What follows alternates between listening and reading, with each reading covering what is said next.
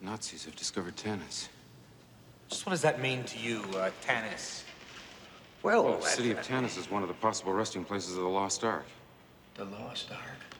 Yeah, the Ark of the Covenant, the chest the Hebrews used to carry around the Ten Commandments. What do you mean, Ten Commandments? You're talking about the Ten Commandments? Yes, the actual Ten Commandments, the original stone tablets that Moses brought down out of Mount Horeb and smashed, if you believe in that sort of thing.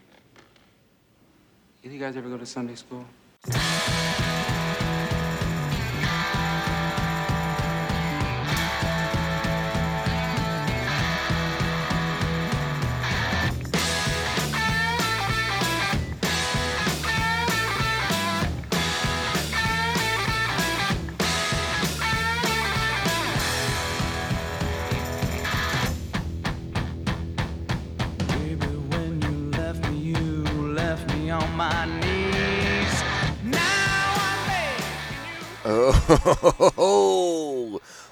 Welcome, Popheads, to another exciting, action packed episode of the Tomcast Popcast. And boy, oh boy, do we have a special one planned for you today. And if that, if that opening uh, scene, if that opening bit of dialogue wasn't enough to clue you in to what we got cooking today, well, I think we need to make it a little bit more official. What do you say to that? Let's hit it.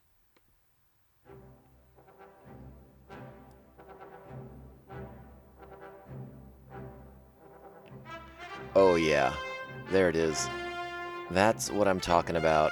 That's what we're doing today. I have been longing to do this episode of the podcast. Basically, since we started this this sucker, I have wanted to talk to you all about one of my favorite all-time movies, Raiders of the Lost Ark. And today is the day we are making it happen. Uh, Indiana Jones, an icon of cinema, an icon of my life. And that's why I'm so ecstatic to, to do this episode and to share it with you all now here on the podcast. So much memories and, and, and adventure, excitement, the whole shebang. Indiana Jones is the is a total package as far as a cinema going experience. Uh, is it my favorite thing over Star Wars? Probably not, but it's goddamn close. It's just so effing delightful. Let's turn down that score so that you know that that cease and desist doesn't come through quite as quickly as they normally do. Let's let's. But this is an episode all about that first one, the one that kicked it all off. Raiders of the Lost Ark. Harrison Ford in possibly his most iconic role. I mean, I know we all love him as as Han Solo, and and I am a- one of the many who loves him as Han Solo. But I think this might even be more iconic, more of a uh, career-defining role than Han Solo. Indiana Jones is he's the bee's knees, he's the cat's meow, he's the cat's pajamas. He's all those things that the cats like. And and that's what we're going to talk about today. This is what we're here for. So I hope you're excited. I hope I have uh, wetted your whistle for this episode. Not that I want you to whistle at me. It's, it's a podcast. Uh, if anything, I'm whistling at you, and I won't hear what you have to say. But hopefully, you're just not cursing at me, and, and you're enjoying the fun because this is going to be a really fun one. I can't wait to do this. Let's but let's get through the particulars first. All right. This is the Tomcast Podcast. Thank you so much for checking it out. My name is Tom. Make sure to follow us on the social media at Tomcast Popcast on Twitter and Instagram. You can email the show tomcastpopcast at gmail.com. We are on all your favorite podcasting platforms Apple Podcasts, Spotify, Stitcher, iHeartRadio, Google Play, Pandora, Amazon, Audible, and so many, many more. If you're listening on Apple Podcasts, five star reviews are insanely good. They help us. Uh, they help us descend into the well of souls and free the Ark of the Covenant. So, uh, my, more five star reviews if you can. Appreciate it so so very much. And of course, this show doesn't exist without the loyal support of the official members of Pophead Nation, which you can join at patreon.com forward slash Tomcast Podcast. Thank you so much to our current Patreons, the Aspen Hill Chody, the Batman of Bay Park, Jeff Nail. Jeff has a great music podcast called The Reunion. Be sure to check that out. Thanks to Evil Circle, the evilest of all circles. The Squidmaster General, Mr. Brian Broussard, the New Jersey Devil, Mark Wagamer, our very own Joker and Harley Quinn, Brian and Christoph Pariah Brewing Company, right here in San Diego, California, and the Beer Hop Brigadier General, Jesus Beer Hops. Here he is. We're all here. We're all here. We're gathered around. And ooh, it's so it's so exciting. We're gonna talk about Indiana Jones. We're gonna talk about Raiders of the Lost Ark. We're gonna talk about all of it. There's just so much. I, this is one of my favorite movies. I watch this movie all the time, whether it's on TV with the commercials or I just throw it on because I just love it. It's oh, it's so great. and we are to revel in the glory of it. And you know, I just gave the links, you know, the, the where to hit me up at on the social medias, the email. Uh, tell me, share with me, like like what are your uh, experiences and memories with Dr. Jones? Let's let's all talk about it together because uh, it is, like I said, I feel like Indiana Jones for a long time it was sort of like the iconic cinema going experience. It's just so wonderful, so exciting, so fun. Uh, the uh, once again, John Williams uh, scores the the music of my childhood. Uh, with, with again, I'm gonna I'm gonna use the word iconic a lot in this episode, but it that score, the the, the Raiders March, as it's known, uh, again, just defining of the uh, so defining of the of the character of the movie. I mean, how do you not just hum that to yourself all day long? Especially if you start going on adventures. When next time you're, you know, you got your whip and you're you're whipping things and you're just humming that to yourself. Like, that's what I do in my free time. What what are you guys up to?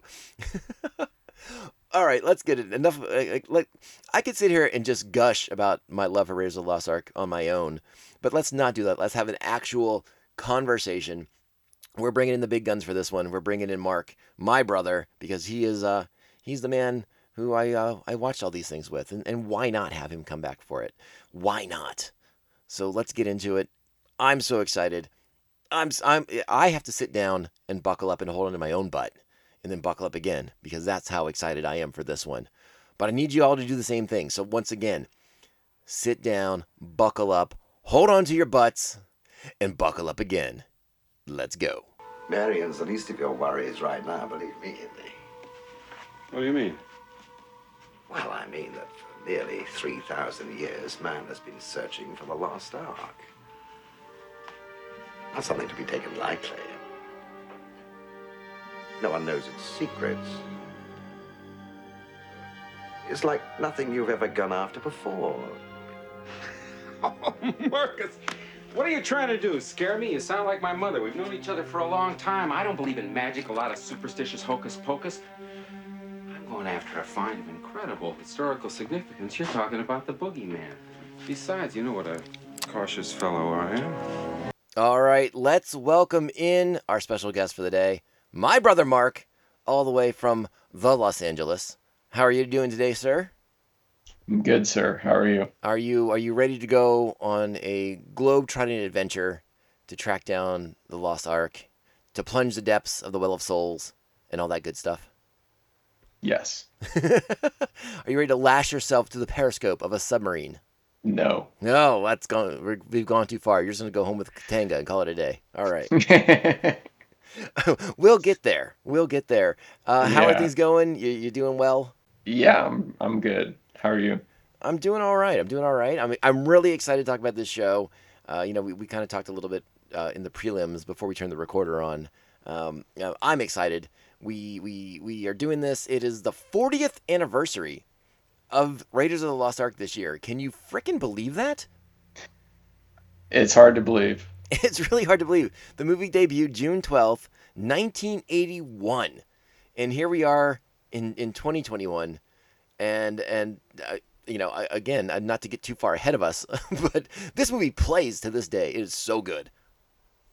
Yeah, I agree. All right, well, we'll control your, your enthusiasm there, buddy. Just take it down a notch. Okay, I can do that. All right, well, what are you drinking today? What's in your What's in your glass? As we as we do on the show, we have a tradition. It is to uh, have a beverage while we're recording the show. And what do you got today? Uh, I'm drinking Ecliptic Brewing's Meridian Vanilla Stout. Ooh, very nice. It's interesting. Okay, all right. It's it's not. There doesn't. I'm not getting much vanilla off of it. It tastes more like just like an oatmeal or a coffee stout. Okay, okay. Well, I'm having uh, from our good friends at Pizza Port Brewing Company. You know, I don't. They didn't. I, I don't have access to an Indiana Jones beer, but what I do have access to is Pizza Port's latest can release, Han Shot First Double IPA. So I feel like I'm in the right wheelhouse. Harrison Ford tribute beer right here. Harrison Ford shooting guns. Yeah, he's got his little blaster and he's, he's shooting Greedo. They're in the shadows. It's not blatantly copyright infringement or anything like that or trademark inf- whatever infringements, right? And it's super cool. And this is this is a rad double IPA, 8.3%. And again, from our good friends at Pizza Port. Han shot first double IPA. It's awesome. And I'm gonna set that down now. All right, Mark, I'm gonna I'm gonna open it up to you right now. Um, what to you? What like like what is your impression of Raiders of the Lost Ark? Like, what is its uh, cultural impact on you? Cultural impact. How has it impacted you in your life? Let's put it that way. I mean, like, what does it mean to you? I mean, look, I just think it's it's a fun action adventure movie that takes place during the real world history of, of World War II. Um, and I think it might have been my first introduction to the idea that um, Hitler was interested in the occult. Mhm. And so it just makes it a very interesting time period in which to set your film. And I like how it how it plays off of those ideas and, and expands on that. Um, and you know, I, I think I think the great thing about it is that Indiana Jones is he's just a man. You know, he doesn't have any superpowers. He's got plenty of limitations, um, and he has to he has to outsmart and, and outwork his his enemies. He's quite relentless, which I uh, which I really enjoy. You know. Right. Yeah, th- this movie. I mean, you know, we grew up together, and we watched these movies quite a quite a bit together. I would say, right? Once once once we got our, got our hands on the VHSs, we we would play these a lot. You know, particularly the first Mhm. two, and then eventually Last Crusade once that came out in '89. Um, Right. I feel like Indiana Jones was on quite a bit uh, in our house growing up, uh, and it, it's become one of those movies to me where, you know, again, maybe it's because I am also in my 40s, much like this movie now is, but I I can't get enough of this. I just watch it whenever it's on. I am totally absorbed with it every time. I just go for the for the adventure, for the ride. It's it's still just the the perfect balance of action, adventure, fun, intrigue, mystery, supernatural elements into it. I mean, it's it's kind of got a little bit of everything in it, and it's just this wonderful, beautiful harmony of stuff. Right. And and we should we should say we should give credit to where credit's due. I mean, Harrison Ford obviously is the guy who brings this role to uh, brings this role to life, and and, Mhm. and I I guess I'm wondering if, if you would say that that this role is even more iconic. I mean, this is the iconic role for him, right? Like like Han Solo is a big deal, but like this this is Harrison Ford, right? Yeah, I think so. I think, you know, I go, I think it was it was a few years ago now. I remember there being talk about rebooting Indiana Jones and and and recasting it with with Chris Pratt. Yeah, that was a big, And- for a while. Yeah, and you know, I remember thinking at the time, like, yeah, I, I mean, I guess if you're going to choose anybody to do it, that that's that's not a bad choice, but it's still just, you know, Indiana Jones, he's not like a James Bond where you can just uh, get a new actor to play him every every few years. It's so much of the character's personality and charm is caught up in Harrison Ford. Yeah, I think you're right about that. Um, and, we'll, we'll talk a little bit more about Harrison and what he kind of brings to it, as, as well as the rest of the cast. But we should get the rest of the, of the particulars kind of out of the way. So, Raiders of the Lost Ark debuted June twelfth, nineteen eighty one, directed by Steven Spielberg, who was a was a fairly big deal at that point, right? Yeah, I mean, this was, you know, it was post Jaws. Yeah, post Jaws. So you know he was a known name. We got a story by George Lucas and Philip Kaufman, two excellent screenwriters. Obviously, Lucas coming off of Star Wars and Empire Strikes Back. Right. And, and, and a screenplay by Lawrence Kasdan, who was uh, no slouch himself either. Right. And uh, our, our basic our, our plot description here is in 1936, archaeologist and adventurer Indiana Jones is hired by the U.S. government to find the Ark of the Covenant before Adolf Hitler's Nazis can attain its awesome powers. And our I I, I, lo- I love this cast so much. We got Harrison Ford as Indy, Karen Allen as Marion, Paul Freeman as Balosh or Belloq, depending on how you want to say it. Right. Uh, your boy Ron Lacey is, is is Major Toht, who you love. I know you do. You like it when it's Is that the stereotypical German general guy? super Nazi? Yeah, Okay, yeah. I it, it's funny. I've I've The- seen the SS movie. guy. What's that? the SS guy. Yeah, you know. Yeah. Oh oh no oh the guy in the the leather trench coat. Yes, Oh no, I was thinking of the guy. We don't see him until they get to the desert. yes. Okay, I know. I know which guy you're talking about. Yeah, uh, but it's funny. I mean, even the guy in, in in the trench coat. It's like I just I've seen this movie I don't know how many times, and I still cannot remember their names. we got John Rhys-Davies as Sallah, Denholm Elliott as Brody, and a very young Doctor Octopus, aka Alfred Molina, as Satipo in the very Of beginning course. of this movie. Yeah, you can't. It, it, it's funny. It's like you can't not mention him in it anymore. It's such a small role, but No, but I mean, like, what we spent like what probably twenty years watching this movie before, like, is that Alfred Molina? you know? yeah, I think you were the one who first pointed it out to me after you know twenty plus years had gone by and uh, Spider-Man Two came out. Right. Well, and I'm trying. I'm trying to think like like you know, obviously Alfred Molina has a has a wonderful film career, uh, you know, behind him and, and and ahead of him hopefully as well. But I, I don't remember when I started noticing Alfred Molina as Alfred Molina, and then like because there was definitely a, a point where I- I knew who Alfred Molina was as an actor. Right. But I never connected him to this guy in the beginning of Indiana Jones who tries to steal the idol. like I never got there for a while. And I said, "Wait, that's the same. That's the same fucking guy." I don't. I don't think a lot of people did. it's just so wild to see him so young at the same time. It's just it's it's fun to watch that and and you know be like that guy's gonna be a real big actor soon. You know, yeah. and that's and that's a pretty darn cool thing. Yeah. So yeah, I, I I love this cast. I love this movie. Everything about it's so much fun to me. Uh, John Rhys-Davies as Sallah is is so to me perfectly cast. Even though uh, uh, apparently, according to Steven Spielberg, he wanted Danny DeVito to be that part. Thank goodness that did not happen. Right? How wild would that have been? I think. I think that would have been terrible. Yeah, I don't I don't know how that would have worked honestly. Uh, but but That must be how DeVito ended up in Romancing the Stone. Uh, it was it was due to his, his his contract. He was on taxi at the time, and he couldn't get out of out of that to or, or Okay. they, they they wouldn't let him out to do that to do the movie. He was, you know, under that contract. Um, you know, uh, actor, actors' contracts are much more flexible nowadays than they used to be. Right. Which is which is ultimately how we got Harrison Ford as Indiana Jones to begin with, anyways, because because Exactly. uh, Thomas Selleck was was, was going to be Indiana Jones, uh, but he was doing Magnum. Right. He's doing a little tiny show called Magnum. Was there um I because I was thinking about this the other day and I don't was there ever any test footage of Selleck? Ooh, that's a really good question. I, I, I kind of want to think there is, right? Like, I mean, he must have come in for the part at some point. I mean, they offered it to him. Right. And then it yeah, was like like, I, CBS I, was I like, feel no, like no, there no. is, but I haven't seen it.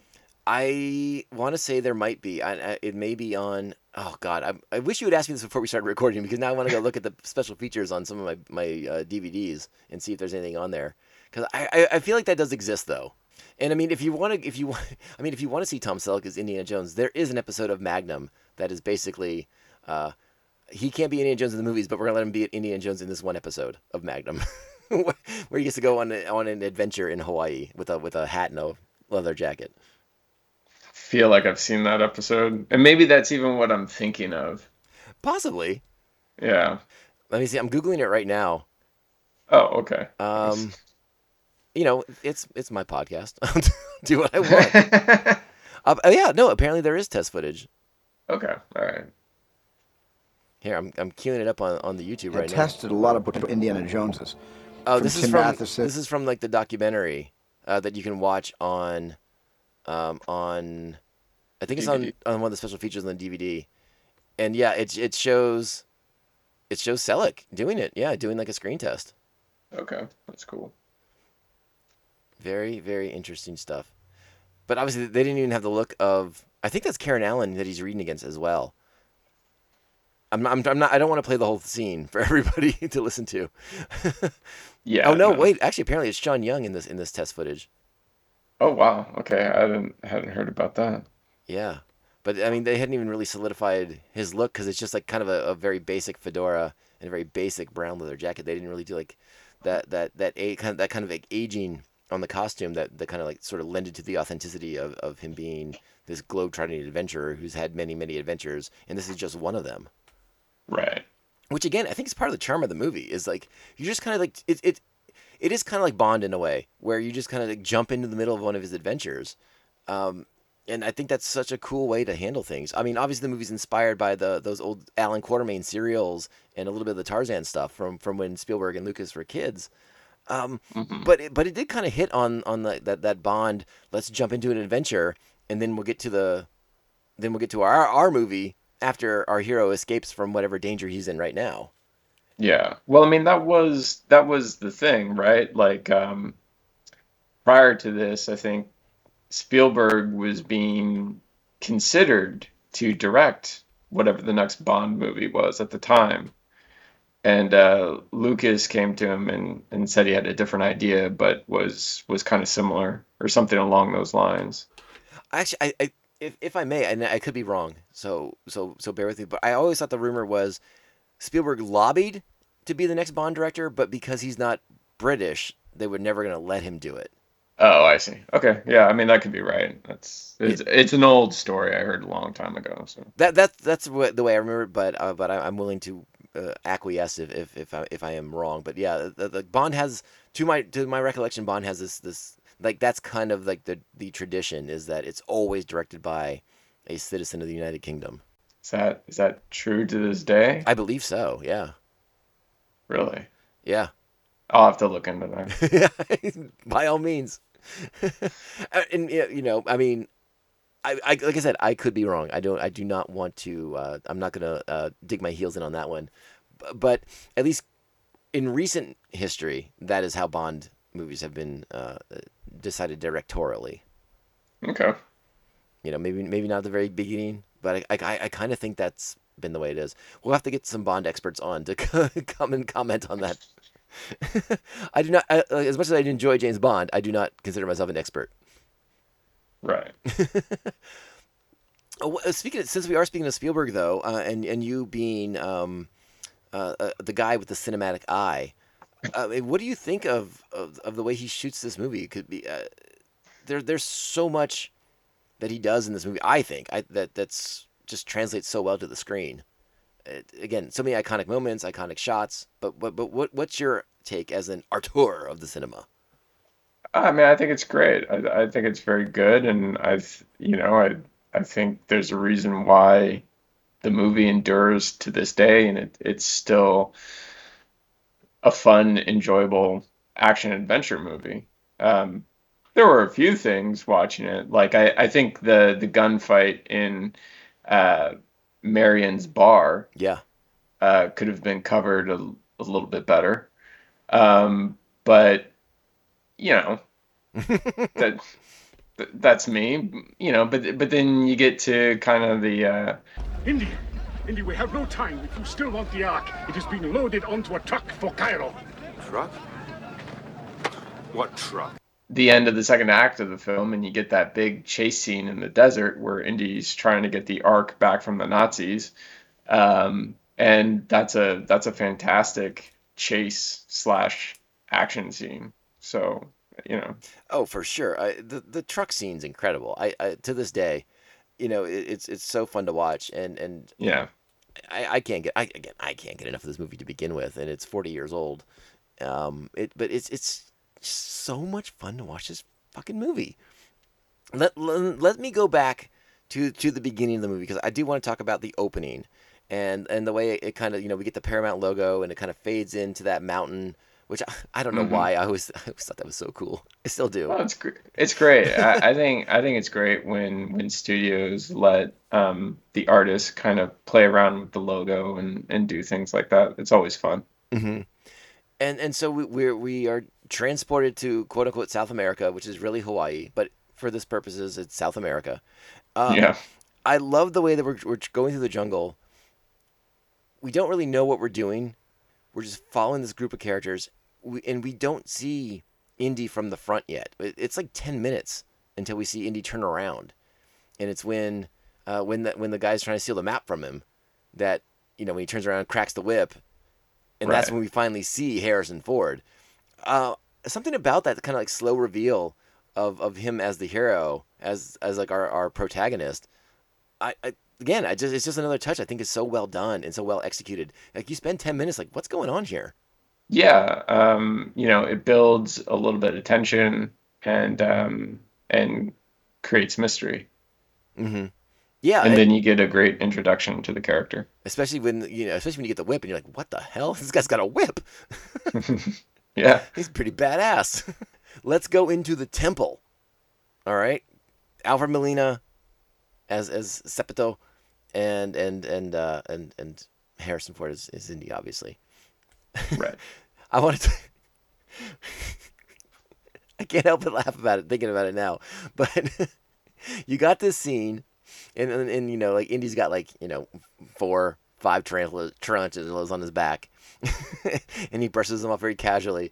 And then Alfred Molina turns around, and he has so many spiders on him.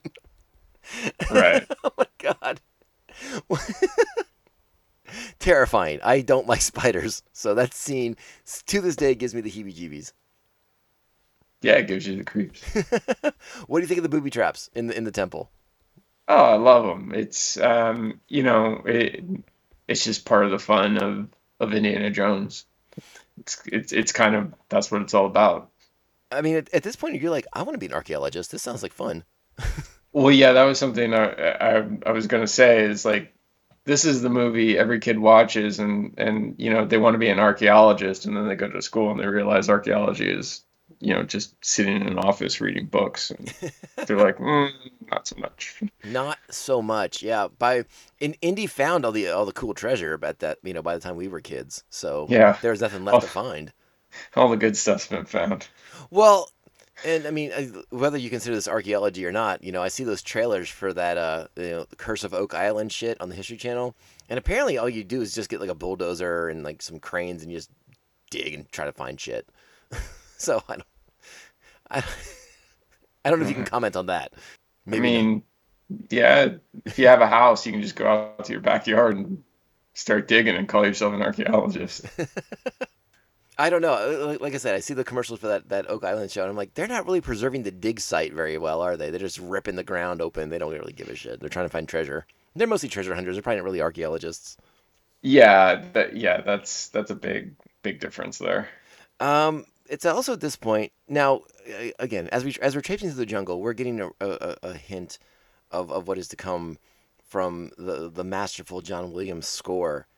Um, But it's it's to me it, it sort of really kind of I don't want to say culminates, but you you you really get to kind of feel what the music's going to be in that sequence where Indy is kind of weighing the sand and judging the te- the the weight of the of the idol as he's gonna Yeah. as he's gonna make the switch on there, and it's just kind of like coming to this this wonderful crescendo, crescendo, mm-hmm. I should say. And Yeah. talk to me about about John Williams' score. I mean, like this man scored basically our youth, our childhood. Yeah. But how impactful is this soundtrack to you? I mean, it's fantastic. It it you know, you get all the action adventure elements that you would want out of sort of the the Indy march.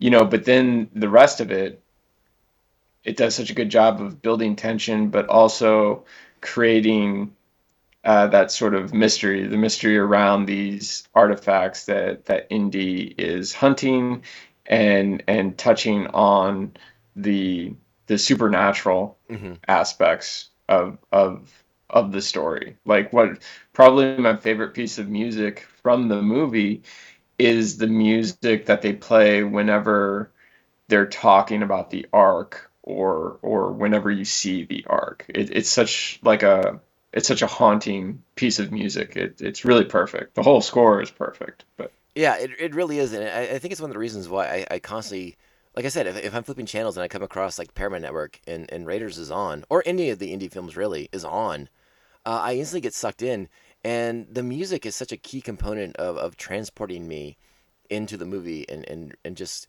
convincing me that all this is like super legit. It all happened. This is a documentary, and I'm living it right now.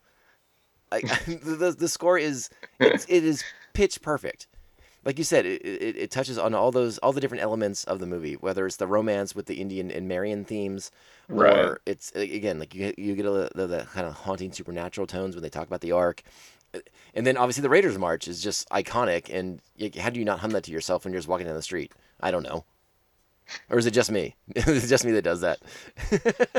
I mean, I'm sure it's not just you. I guess I do that every now and then.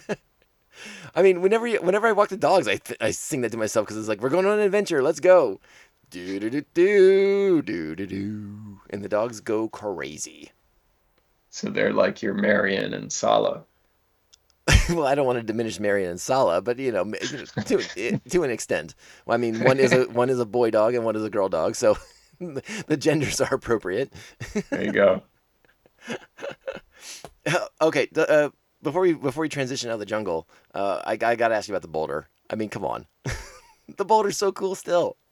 Oh yeah, and I mean, just you know, it's one of those things like the movie itself. That that image, it's it's just endured for for a reason. You know, it's it's just classic. Yeah, I mean, so many so many sequences in this movie are just like seared in, into my brain. Uh, you know, the obviously the boulder chase. You know, Indy running from the boulder. Uh, the when he arrives at at the uh, at uh, Marion's bar in Tibet in in, uh, in Nepal, and Mhm. and you know, and they use the silhouette against the wall as they as they open their conversation, and then the shadow, yeah. yeah, the the use of shadow in this movie, I think Spielberg is on fire with it, and, and the way he silhouettes them when they're doing the dig. I mean, it's so good. Yeah. Yeah. that stuff is just top notch in my opinion. Spielberg just, just hung hung up his hat after this, be like, I'm done. Fuck it. No, he shouldn't have done that. But again, it's just Yeah. great. It's it's so good.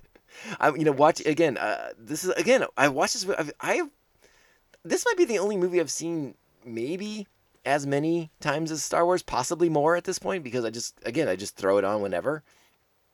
It- It's beautifully shot.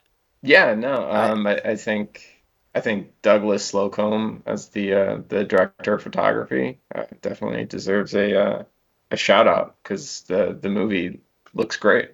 Yeah, it really, it really, really does. Um, yeah, I love the boulder sequence. I, I love the introduction of of Belloq when when he takes the idol because he has the Hovitos. He knows how to speak Hovito. Right. I, I love that whole sequence so much. Uh, we, we you know we, we mentioned Paul Freeman as as Belloq. He's so good as Belloq. Like he's he's the bad guy obviously, and he's working with the Nazis. That's not cool. But he's kind of got like this interesting bad guy charm about him that I really enjoy watching this flick. Yeah, no, he's uh, he's great in the role, and it's interesting because uh, you know I don't know if I've seen him in anything else, but but he's so good in this, and he is he he's quite charming, and he's likable.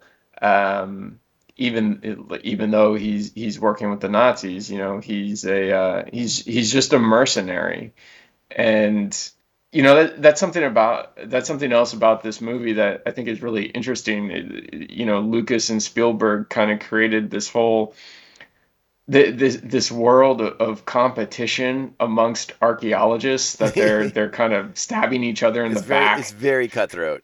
Yeah, it's pretty pretty interesting. Uh, and you have definitely seen Paul Freeman in something because he was in Hot Fuzz as uh, Reverend Philip Shooter.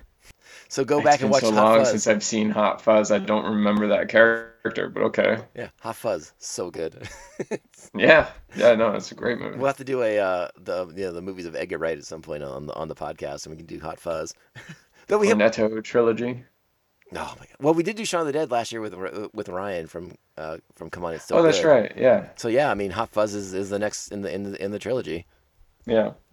Yeah, but I, I, I, I don't like I said like I like Belloq so much as the bad guy. I mean, granted, I want him to die at the end when he dies because of his his hubris towards the uh, towards the the whole situation, towards the ark, towards everything. Uh, you know, assuming it's this power, this this this this radio for talking to God, as he says to Indy at one point in the movie. Um, Right. You know, so obviously, obviously that that sort of thing not going to play well with the religious folk. Uh, so Well, he he yeah, has I what's mean- coming. Just that and the fact that yeah, he's perfectly fine with the Nazis having this. Yeah, exactly. Uh, Well, and I mean, again, again, he's a he's a French archaeologist. They have they have they. I don't think in, I don't I can't remember if in 1936 they were occupying France or not, or if that was on I the U.S. I don't cusp. think so. Poland was in 36, if I'm not mistaken. Okay. Yeah, I- that was, that was another thing I meant to Google before I started this podcast and I forgot. so yeah, you know, I don't think they had invaded France just yet, but it was on the cusp. Well, no, I was just looking it up. I, I think it was Oh, 19. I think it was 1939 39. Okay. Well, there you that go. that they invaded France. Perfect. Perfect. All right. So that that does make a little bit of sense because you you would imagine maybe Belloq wouldn't be as cooperative uh, with the Nazis uh, after they had invaded France. Probably took took away his family winery and all that good stuff. Right. Well, like I like I said, like you said, or actually, like you said, I like this whole archaeologist versus archaeologist uh, thing they have going on in this movie. I think it's a really fun aspect. It makes it makes this profession seem really exciting. hmm Well, just that and the fact that, you know, your main character is carrying ar- around a whip and a gun, hmm you know, and he just, he kind of, he just kills people with impunity. So, Yeah, well, I mean, to be fair, most of them are bad. They're trying to kill him. yeah, no, no, no, I'm not saying that, but, you know, even when people are bad, there's usually some kind of consequence for it. Well, not in 1936, man. Nope. the, Nope. the world, the world is your oyster. Yeah. There, there, there is, there, are, there, there is a very well. I mean, let's let's say like Cairo's pretty heavily Nazi occupied at that point, so you know there may not have been a lot of local law enforcement going on in Cairo, and for those sequences, Right. uh, I couldn't say what was going on uh, when they're in Nepal. Though I mean, Nepal's remote enough; it probably would have taken a while for some kind of constable to get out there. Yeah. I mean, you know, it, it just looked like a small little, I don't even want to say it was a town. It literally just looked like a tavern on a mountain. Yeah, it's, it's yeah. I think that's exactly what it was. It's just like a little outpost on the side of a mountain in like Kathmandu or wherever, you know. Yeah, if that's if that's Marion's only source of income and her plan to get back to the United States, she's she's gonna be there for a while. Uh, one of the and uh, you know, and, uh, again, I'm not really planning on on doing like a chronological walkthrough of the movie, Sure. but but but you know, kind of before I wrap up, what I have to say about the the opening sequence, the jungle sequence, um, when you know when Belloq holds up the idol and and the Hovitos are, are, are kneeling at it, and Indy makes his escape in the, the the dash through the through the through the jungle to get out to uh, to the to the to the ship to the plane, the river you know the water Mhm. plane. Um, again, another iconic sequence, uh, but that's where you set up. I again, I think very masterfully the snake situation.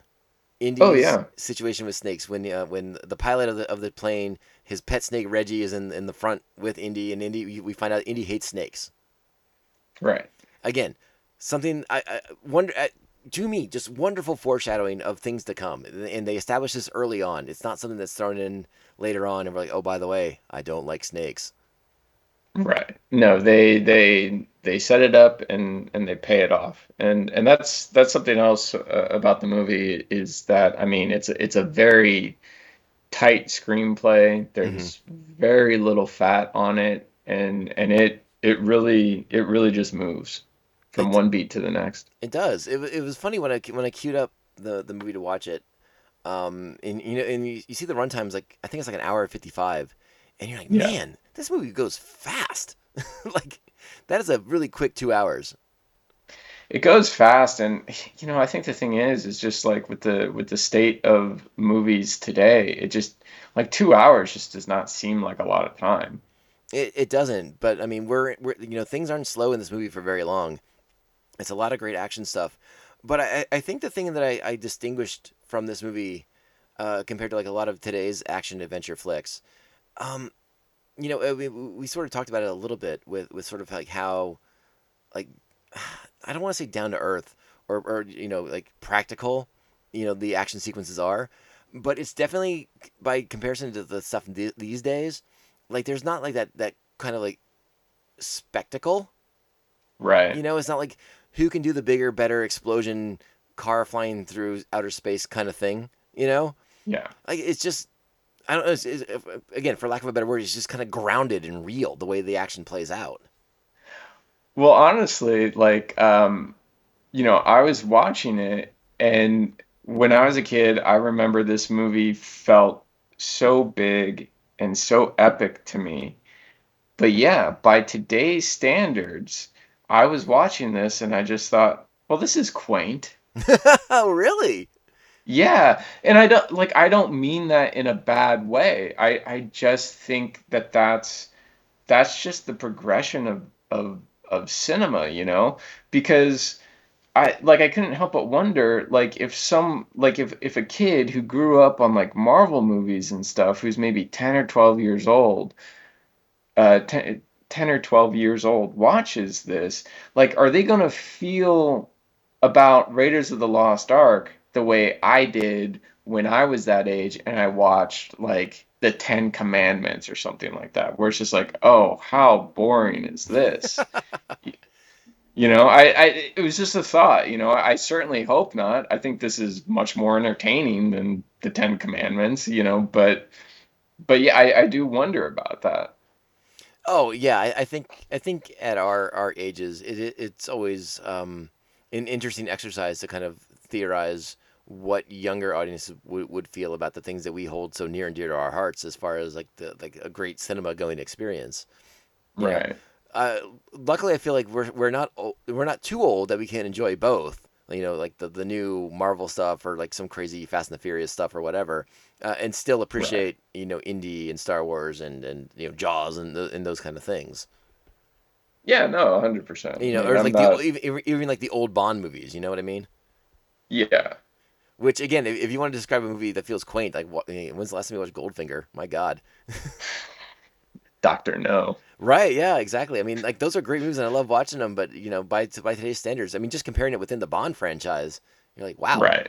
like the stakes seem so much smaller in these older ones. Yeah, But- no, we've definitely come a long way. But that's kind of the thing about Raiders. Like, I feel like the stakes still hold. Is like, like this is a big thing. Like, I mean, to me, the Nazis are still bad guys forever and ever and ever. You know, I know some people maybe don't hold to that anymore because, you know, Nazis are still around now. Like, who would have thought? But I'm not even gonna go there. yeah, we, we, we, we should not current, uh, comment on the current political climate of this country. But I, again, I, I feel like the stakes hold. It's like, yeah, the Nazis should not have the lost Ark of the Covenant. That sounds like a really bad idea. Yeah, hundred percent. We can't let Hitler get all these cool like uh, occult items. We want them in our museums. Damn it. Yeah, no, and you know, I, I as, as as far as quaint goes, you know, like I'm not even talking about the stakes. I mean, very clearly in this in Raiders, you know, the the fate of the world is, is what's at stake. You know, the same thing can be said of you know, Doctor No or Goldfinger or whatever. It, it's the the sort of quaintness of it just comes in sort of you know the way it's shot. the level of action and those, those Yeah. things. Yeah. Okay. No, no, no I gotcha. I, I, I might have started going off on another tangent. Apologies. Yeah, it's all good. I want to talk. ab- Uh, I want to talk to you about the, the the university sequence. Okay. You know, we, we come back from Indy's adventures in South America, and we, we find out he's a professor at a university, apparently highly respected.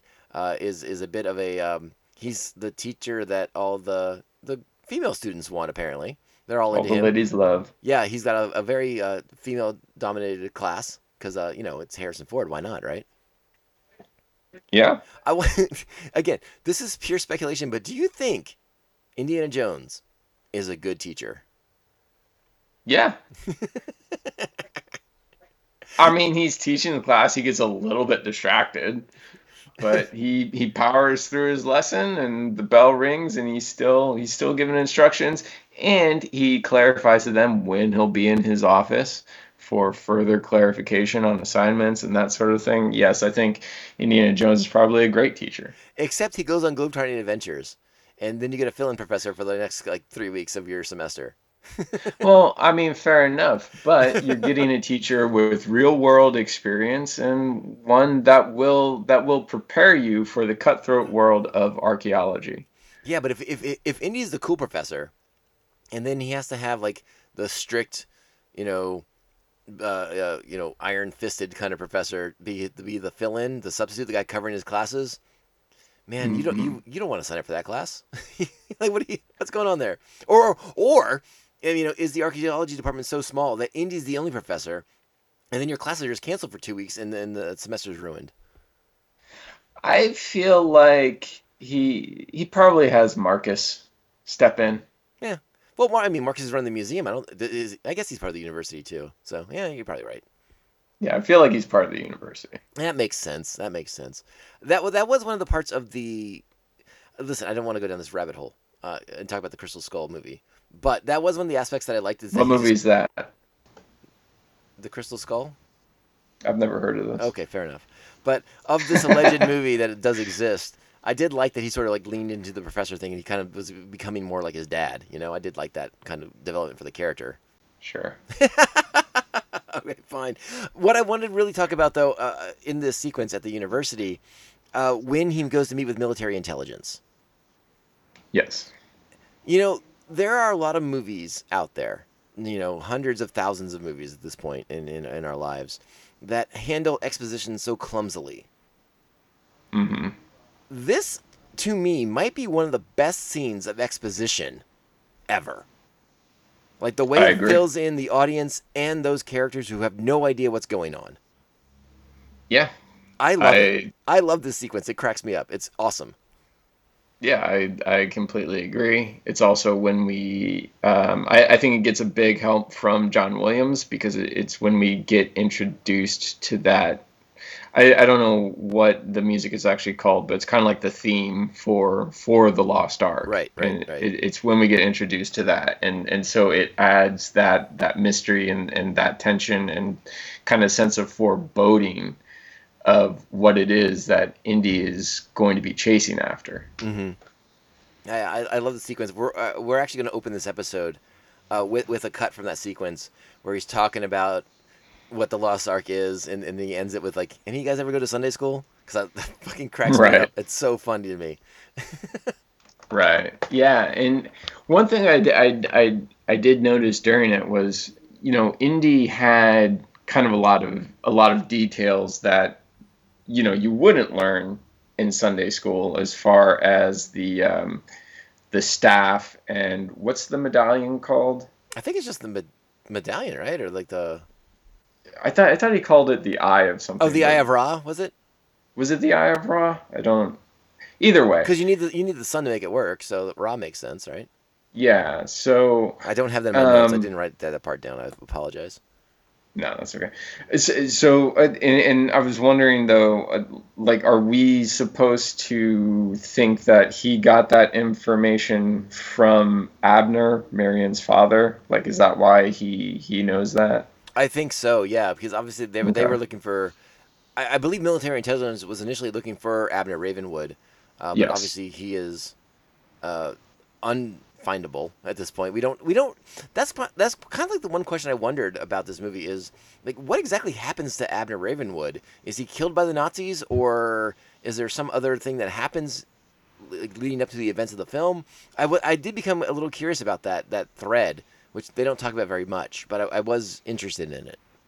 Yeah, I mean, there's just the line Marion has that that he died. Right. Um, yeah, but but yeah, we don't get any information beyond that. I always, I always assumed that it was the Nazis who who killed him. Yeah, I mean, he's mentioned in that communique that that the military intelligence people are reading to Indian Brody. Uh, Right. So that was always kind of my my assumption too. But I've always kind of wondered, does like, you know, whether it was like a novel or a comic book or whatever. I've always felt like there was like a little tiny, I don't want to say prequel, but you know, like a little adventures of Abner Ravenwood before he dies that helps set up the events of these of this movie because obviously the Nazis have been going full bore after the after the ark, even while Indy's off doing stuff in South America. You know, like this is you know Indy's kind of jumping into another thing that's already kind of going on. So it, Yeah. it would it would have been a little interesting to explore that, and if Marion knows more than kind of what she's shared in the in the movie Right. like, of like you know the, the Nazi interest or, or you know, things of that nature. I don't know. It's just something I was curious about. Uh, but yeah, it seems like they, they come to Indy because they can't find Ravenwood, but they know that through whatever information they have access to, that that Indy was sort of like his protege, and so Yeah. he's the next guy on the on the ladder to talk to about this communique that mentions Tanis and the Well of Souls and all this stuff. hmm I don't think it mentions the Well of Souls. I think it just mentions Tanis. But yeah, but yeah, Yeah, I think it, yeah, it just said Tanis. yeah. I just I, I wanted to mention the sequence because like there, there- like I said, there's so many movies that handle exposition so clumsily, and to me, this is one of like the best ways to you fill in your audience while you're teaching these characters who don't who don't know what's going on. I- It it, it it's again, it's sort of like a master class in in, in screenwriting from Kasdan and Kaufman and, and Lucas. Which Yeah, is, is not and I- surprising because th- those three is like a murderer's row of screenwriters. Right. And you know, I think it also you know, like I was saying just about the the script in general that there's not much there's not much fat. They they just kind of get to the point of it. Mm-hmm. It, it doesn't waste any time. So, you know, even though it's a scene of exposition, you're you're in it for maybe 3 to 5 minutes and and then you're out. Yeah, and it, it's rather it, it's delivered rather entertainingly so, and and uh, Yeah. it gets you caught up, and you know what's going on, and you're like, okay, here's the stakes, here's what's up. We're going to get some Nazis. We got to get this ark thing, and and it was so funny because I remember I, mean, I remember when I was a kid, I had no idea what a fucking ark was. I was like, what's an ark? I thought it was like a boat, and then it was like this. It was not a boat. it was you know Right. like a chest basically, but a really cool, Yes. a really cool one with a with fancy sand in it. Fan- fancy sand. Fancy sand that shoots laser beams out of it. Yep. Thank you for supporting me on my, my fancy sand and laser beams arg- argument. I appreciate that very much. Yeah, yeah, yeah. That's that's how it's described in the Bible. Yeah. You're not wrong, sir. You're not. Well, uh, I I guess it depends on what edition of the Bible you have. Yep. All right, that's when we get Indy. Uh, he gets the approval. He's getting funded. The the museum's going to get the Ark. You know, all these promises are made. Money, and and the museum and fortune and glory. All these things, right? Okay, Yeah. fortune and glory's in the next movie, but whatever. You know what I'm talking about. Yeah. So we get Indy again. We're trotting the globe. We're going, we're going to Nepal, and that's where we get the bar sequence. And we've we've kind of already talked about that scene, uh, where kind of all the forces kind of come together. You, you got Indy on one side, you know, Marion in the middle there with the with the medallion with the with, with what, what they desire to help them achieve their goals, and then obviously the Nazis show up. Uh, Major Toht Toht shows up Yeah. and is menacing from the get go. Uh, yeah. let's let's talk real quick though because this seems like the appropriate time to talk about Marion's character and and and how she is not she's very much you know I guess to evoke another Lucas character I mean she's she's very Princess Leia ish in the, in the sense that she's very capable and is not like the damsel in distress is not like the screaming Mimi character you know like she is uh very hands on and, and is not going to have terms dictated to her, and I love that about her. No, she's a great character, and I just want to point out, like, great introduction to her character with the, The uh, the game. very iconic drinking game. hundred percent. Yeah, uh, I still love that scene. I love the look on the guy's face when he passes out. He's so happy to be passing out. It just like slides off the bar stool. it's so good. Yeah, yeah, it's classic. Did it remind you of Um, any moments in your life? No, because I would have walked away from that table long before. They had a lot of alcohol. They had a lot of whatever it was they were drinking. Oh, and Marion, like not only is like is she like she's like playing that dude. She's like Yeah, because she's dude. totally fine. Yeah, she's like I got this. This guy's a sucker. Yeah. No, I, I love it. You're right. A hundred percent. A great introduction to that character, and the way she spouts off with Indy, the way she rebuffs him. You know, you think like they're like, oh, they're just gonna go like all happily together, blah blah blah. But they have this history, and again, you know, we're jumping into the middle of an Indy adventure. Um, So you have like these things that we don't understand fully because we weren't there for them. But like Marion and Indi- Indiana Jones have a history. It seems borderline inappropriate. I don't know how I felt about that necessarily. Um, and you know, as, as I've gotten older, I don't know how I feel about that in context. But I'm like, well, whatever. It's you know, the 30s. It was a different time. I wasn't there for it. Well, you know, I mean, it's also, you know, th- there is the line that that Indy says. You know, he's like, "You knew what you were doing." Right, but she says she was also a girl, and I was like, "Ooh, that's a little alarming." But uh, in my mind, that- in my mind, she's 19. relative In my mind, though. she's at least 19. She's just young. She's just 19, and he's maybe in his early to mid 20s. Right? Is that does that feel I mean, safer? uh, well, no, I mean, look, that's definitely more of the way I'm thinking. I'm thinking she's in her early 20s or something, and you know, he's a little later on, Maybe, yeah, perhaps, but perhaps. Like we're, we're not saying Indy's yeah. a statutory rapist. That is definitely not what we are trying to say. I just worry that the way people take things nowadays, you know, well, okay, I'm not even going to go into that. that's fine. But they have a history, and they have a they have a history. They have a history, and the, and I again, that's uh, to me that's another neat element of the movie. It's it's like uh, again, I'll, I'll evoke another Lucas uh, classic. I'll, you know, Star Wars. You know, Star Wars is cool because like it's like you're in the middle of something. You're like, oh, like they're talking about things that happen that you don't know about. You're like, oh, we're just in the in, in we're just in this story, and that's how you are in Raiders. Like you're just in their story, and I, I think that's a really great way to bring these characters around again. You know, it's just I don't know. It's just it just really really works. It translates so well. Yeah, I mean it's it's what you know Lucas talks about when when he talks about Star Wars. He talks about how it's a it's a lived in universe. Yes, and you're being dropped into the middle of it. And he does they they do the same the same thing with this, and so it adds it adds a sense of, of realism to it.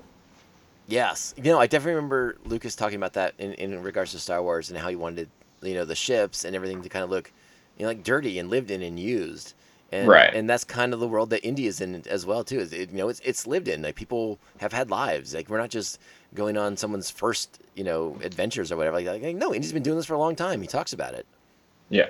No, it's great. It's it's. Uh, I I like what I like the Marion character so much, and uh, I, I, apparently Karen Allen had uh, quite a bit to contribute too because uh, uh, apparently on set there were a lot of a lot of rewrites you know occurring as things were developing and the story was kind of evolving and changing and whatnot, and uh, they allowed her to kind of shape help shape the Marion character so that she was proactive and not just kind of like running away from danger and you know running towards Indy or something like that. You know, like she was you know able to be uh, her own protector. You know, she has the pan, the guy with the knife and the pan and the whole thing. And, Right. You know, like it, I, I, I, again, the elements that I think make her such an endearing and, and uh, charming character. Right. So yeah, I love Karen Allen. This, uh, you know, Karen, Yeah, she's great. She doesn't have a. She, Karen Allen doesn't have a, an, a, an overwhelmingly amazing like you know film history, but like she's been in some of my favorite movies. Besides, you know, with this and then like Scrooged, which is one of my Christmas favorites. Yeah, those are the first two that come to mind. I feel like there's something else. There, there, like there, there's more in the middle, but uh, they're more. Uh, uh, I would want to say like a, like dramas than than than they are sort of like the like the kind of movies that are in you and I's wheelhouse. Sure, sure. So then, after the fire, you know, Toht burns his hand on the medallion, He tries to grab the medallion, which is a cool sequence. I really like that. They obviously ripped that off for Home Alone. Yes. like they're like, "Hey, Joe Pesci, we're gonna do this thing that we saw in Raiders of the Lost Ark with the doorknob. Get ready." Yeah. Except Joe Pesci's, uh, you know, they don't use his to find the, go into the the map room. Sounds like a mistake. Sounds like a huge mistake. All no, right. did did did that? I don't remember if that comes back in any way during Home Alone. I don't think so. No, I don't think so either.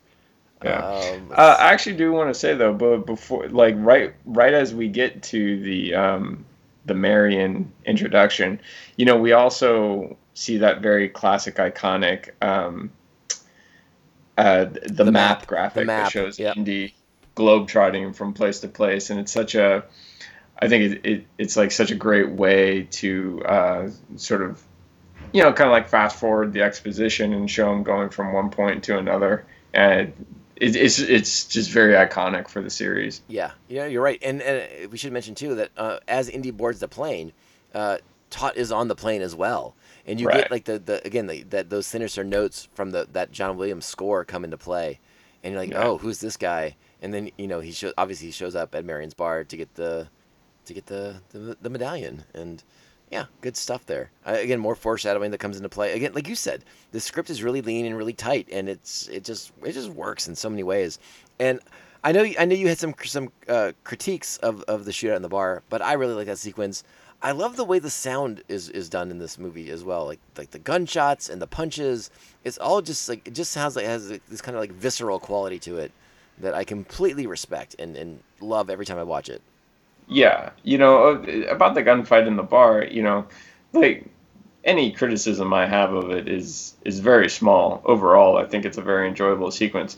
But yeah, you're right. It, it, it, the the sound in it is great, and one of the things that they do is they actually they they drop out the score, so there's no music and there's just sound effects, and and it, it it's a very um, kind of interesting and, and sort of real. It gives the scene a little more, I think, gravitas and, and, and realism to it. Yeah, and I mean, not that, not that Indy is the first one to do this by any means, but you know, each gun has a distinct sound, and it, it just sort of resonates through when you're listening to it. You know, uh, you know, Yeah. I, think Indy. I, correct me if I'm wrong. I think he has like a 45 or something, Yes. and it you know it has a very powerful sound to it compared to like the machine gun sound, and again, just another another element of the movie that kind of just helps combine to make it such an enjoyable uh, film going experience. You know, the, the, the besides just like the the story and the acting and the directing and the and the music, like this, it sounds really good. Yeah. It just lends itself to to make it even a, more enjoyable experience. Uh, so we get to Cairo, and Yep. uh, this is where the movie really takes off. Yeah. We're introduced to Sallah, his family. Uh, you know, again, another another character uh, who is from Indy's past. They have an association, and we're just we're just kind of in here, and they're like, oh, that's Indy's friend, and now we're we're part of it, and it's all good. Um, Yeah. we there's a monkey. there's a monkey. There- who- there's a monkey there's who a does, monkey. who does the the the, the you know the the the Hail Hitler signs, and these other these other Nazis are sig hailing to a to a monkey. It's kind of funny. we, Right. we haven't really we haven't really talked about the humor in the movie, but like there's a good balance of humor in there as well too. Like every time it gets a little serious, there's a little levity provided as well. Yeah, it's one of the great things about uh, about about uh, about the movie um, is that you know kind of like what we were saying, like it, it has these very big stakes, kind of the the fate of the world, um, and you're dealing with very scary subject matter in, in terms of uh, the the supernatural, um, but you know ultimately it you know there there's like you said there there's a lot of humor a lot of humor in it to to to help the audience through. Yeah. Now, apparently, this this is not actually filmed in Cairo. Uh, it, it was Tunisia because I guess like Lucas had you know money to spend in Tunisia apparently still from Star Wars days, so they used uh, they used Yeah. Tunisia as sort of like the Cairo double. Um, but uh, the market sequence, you know, they're Marion and Indy walking around the market, and then the assassination attempts Yeah, the action sequence that breaks out. Again, super super fun, really enjoyable. Uh, you know, again, Marion with the pan and the guy with the knife and the whole thing. It, it's it's great. It's wonderful. It's so good. And then Indy. And the, and the, guy who wants to challenge him to the sword fight, right? yeah, yeah. I, It gets I me mean, every time. It, gets me every Yeah. time. It's it, it's great, and um, you know, it's one of those things. It's just like what what even can can be said about it. So much has been said about it, but it it's it's just one of the most kind of iconic Indy moments. Yeah, you know, he, he pulls the gun and shoots the guy and just turns around. He's like, I got shit to do. But you know, I, and, uh, obviously now I think we all kind of know the story that that Harrison Ford had had like dysentery the entire time he was in in North Africa, and Right. like he was just not going to be capable of doing the complicated whip fight sequence that they had planned out for this. Yeah, And and I, I feel like he came up with the perfect resolution, and Spielberg was like, "Yeah, let's do it," and it works so well. And it's again another injection of levity in in a very uh, action-packed uh, kind of you know serious sequence. it's an injection of levity and it also you know it um if they had done the whip slash sword fight you always would have had that question of well why doesn't he just pull the gun out and shoot him It's a You good know? point, Mark. It's a good point. That's what that's why we bring you on this podcast. okay You have to be the other side of the coin. No, it's it's a great point. You know, uh, uh, uh, to this point, you know, other than the bar fight, you know, Indy has a gun, but he hasn't really used it for anything. You know, these, these guys are trying to kill him, but he hasn't, you know, just started mowing down people with his with his forty five. Not yet This is when this is also when Marion gets abducted. She's in the basket. The monkey rats are out. They take the basket, uh, and then you get like sort of like the. Uh, uh, it's a little complicated, but the basket switch, and the truck that, that Indy thinks is on that she's on, exploding. yeah i didn't i didn't if if they if they show it i didn't catch it on this last viewing but do they show at any point the baskets being switched They don't. The only Okay. the thing I, th- I think I've decided over the years, you know, the more and more I watch it, is that Indy's just following the wrong thing. You know, like Right. the, the the Nazis have a distraction. They're like, okay, you guys take this basket and run over there, and th- and that's who he ends up following. Right. Yeah. No. No. I, I was just curious because, and the more you know, I was thinking about it, it's like, well, they probably don't want you. They don't want the audience to know that there was a basket switch because otherwise, uh, Indy's mourning of Marion would, you know, the if the the audience would know, and so it, it wouldn't be as impactful. Agreed. You, agreed. hundred. You you you nailed it completely. We totally buy into Indy's mourning, his sense of loss, the sadness that he feels, and again that that wonderful, mournful John Williams score that's playing as he's sort of like drinking his pain away uh, at at Yeah. her death. Uh, that that he brought her into this, you know, obviously the guilt he feels at the same time. Right. And again, this leads to one of my one of my favorite uh, sequences in the movie. Again, this is where Indy and Belloq have their conversation in the bar in Cairo, and it's I, again I I don't know what else to say about it other than it's just so fucking fun to watch these two they just spar with each other verbally, you know, and and like like you were saying about the dueling archaeologist aspect, how Belloq is kind of pointing out to Indy that were it not for you know a few different things, they'd be the same person. Uh, and and what would it take for Indy to kind of fall away from the light? Right. And you, again, you get the great line where you know Indy's just like, "Now you're being nasty." And then uh, you know, other, again, you get other great bits of dialogue in this sequence too. You know about like you know Belloq saying like the the what is- the the ark is a radio for talking to God and stuff like that. It's just it's such a great sequence. I love it when you can get these kind of. It doesn't happen too often in movies, and sometimes it doesn't play as being like authentic. Right. But when you get your antagonist and your protagonist in a scene together, just you know, just going back and forth with each other, it doesn't always work. This works. It's so good. It's so well done. Again, it's it's it's, it's almost like Belloq's trying to recruit him over to their side. Yeah, it is. A, it does seem a little bit like that. Um, and you know, like you said, I it, it's a great scene, and seeing those two play off off each other is is a lot of fun. Yeah, I, I it's a scene I dig. It's there's a lot. There's so much. There's so much good stuff in there. You know, when when Indy's like you know- Probably all. Sorry. No, no, no. I was, I was, I'm probably gonna have to pause it here and, and insert the sound clip that I want. You know, where Indy says, You want to talk to God? Let's go see him together. I've got nothing better to do. Uncle Indy, come back home now! Yeah, that's a good line. Um, but I I was gonna say it probably the, probably one of the the first examples of uh, you know the villain saying I'm I'm just the shadow of you and that kind. You know, like I feel like we've seen that speech a lot in in movies, but this is is one of probably one of the original iterations of that of Mhm. that speech "Yeah, uh, and and one of the better. yeah, you know, you're you're definitely right about that." Um, so uh, eventually, Indy's gonna make his way out of this bar, despite the fact that everyone seems to want to kill him. Uh, but he's, Yeah. he's rescued by Sallah's kids. Basically, they head back Yeah. to Sallah's place, and uh, you know. While, while they were in the marketplace, Sallah was working on getting getting this, this guy who's going to read the medallion and give them the information that they need on them on the medallion. Uh, this is where we find out that the Nazis had their own version of the medallion somehow, but it was only one sided. Right. And we find out that the staff of Ra that they're building, uh, the Nazis is is too long. And Yes. and uh, this is where the, they try to poison again. More people trying to kill Indy. A lot of a lot of a lot of people trying to kill Indiana Jones at this point in the movie.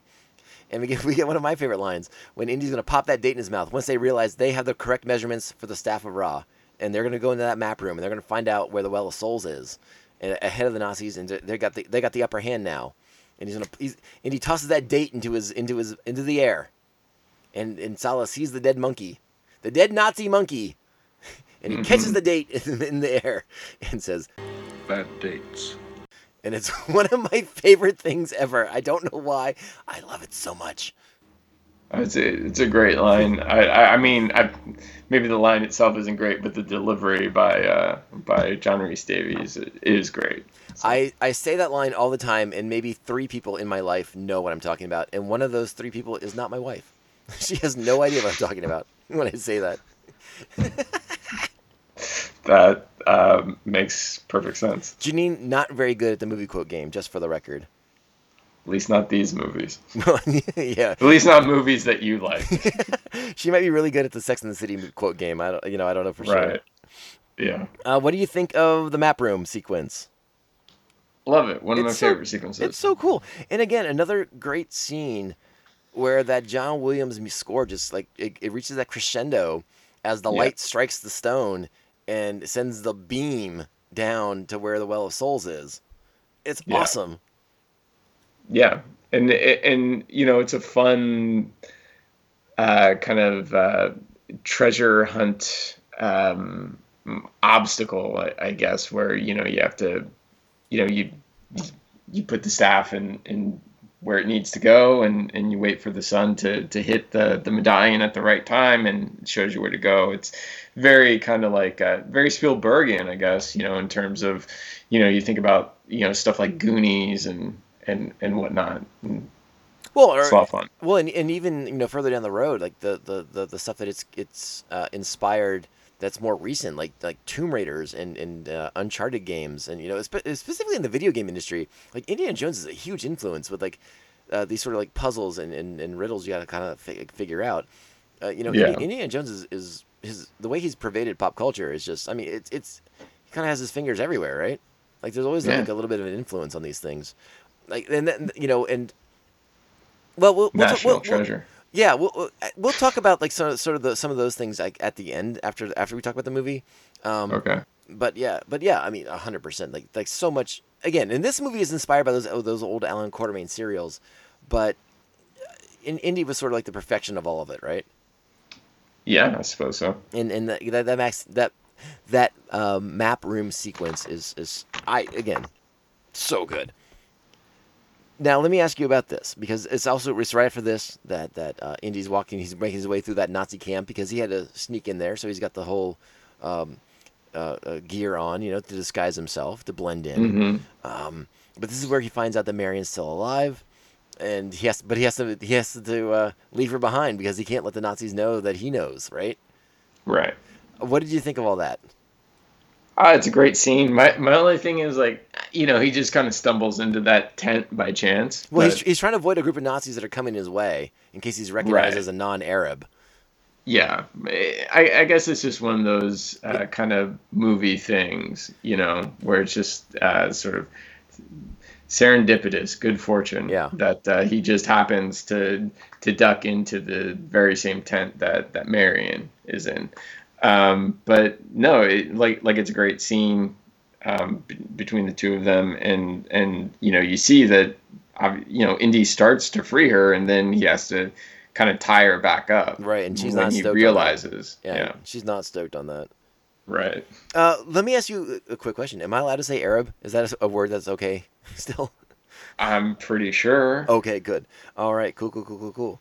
All right, so this is when we get uh, Sallah gets his diggers, and they know where they're going. They're going off site. This is the dig they're doing is so that the Nazis are doing is so big and so complicated that that Indy's able to kind of like sneak these diggers in and do his own dig under their noses. Uh, does that bump up against you at all? Are you kind of cool with the way it, it jives?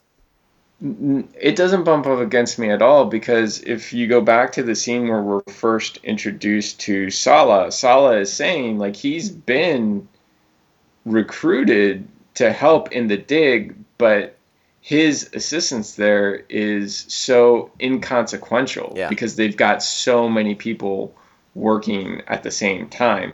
So I think it makes complete sense that that they're able to kind of go in and just start just start digging. It, it is such a, a a a big a big dig. Agreed. And he uh, Sallah also says in that same sequence how there's there's not one brain among them except for Belloq.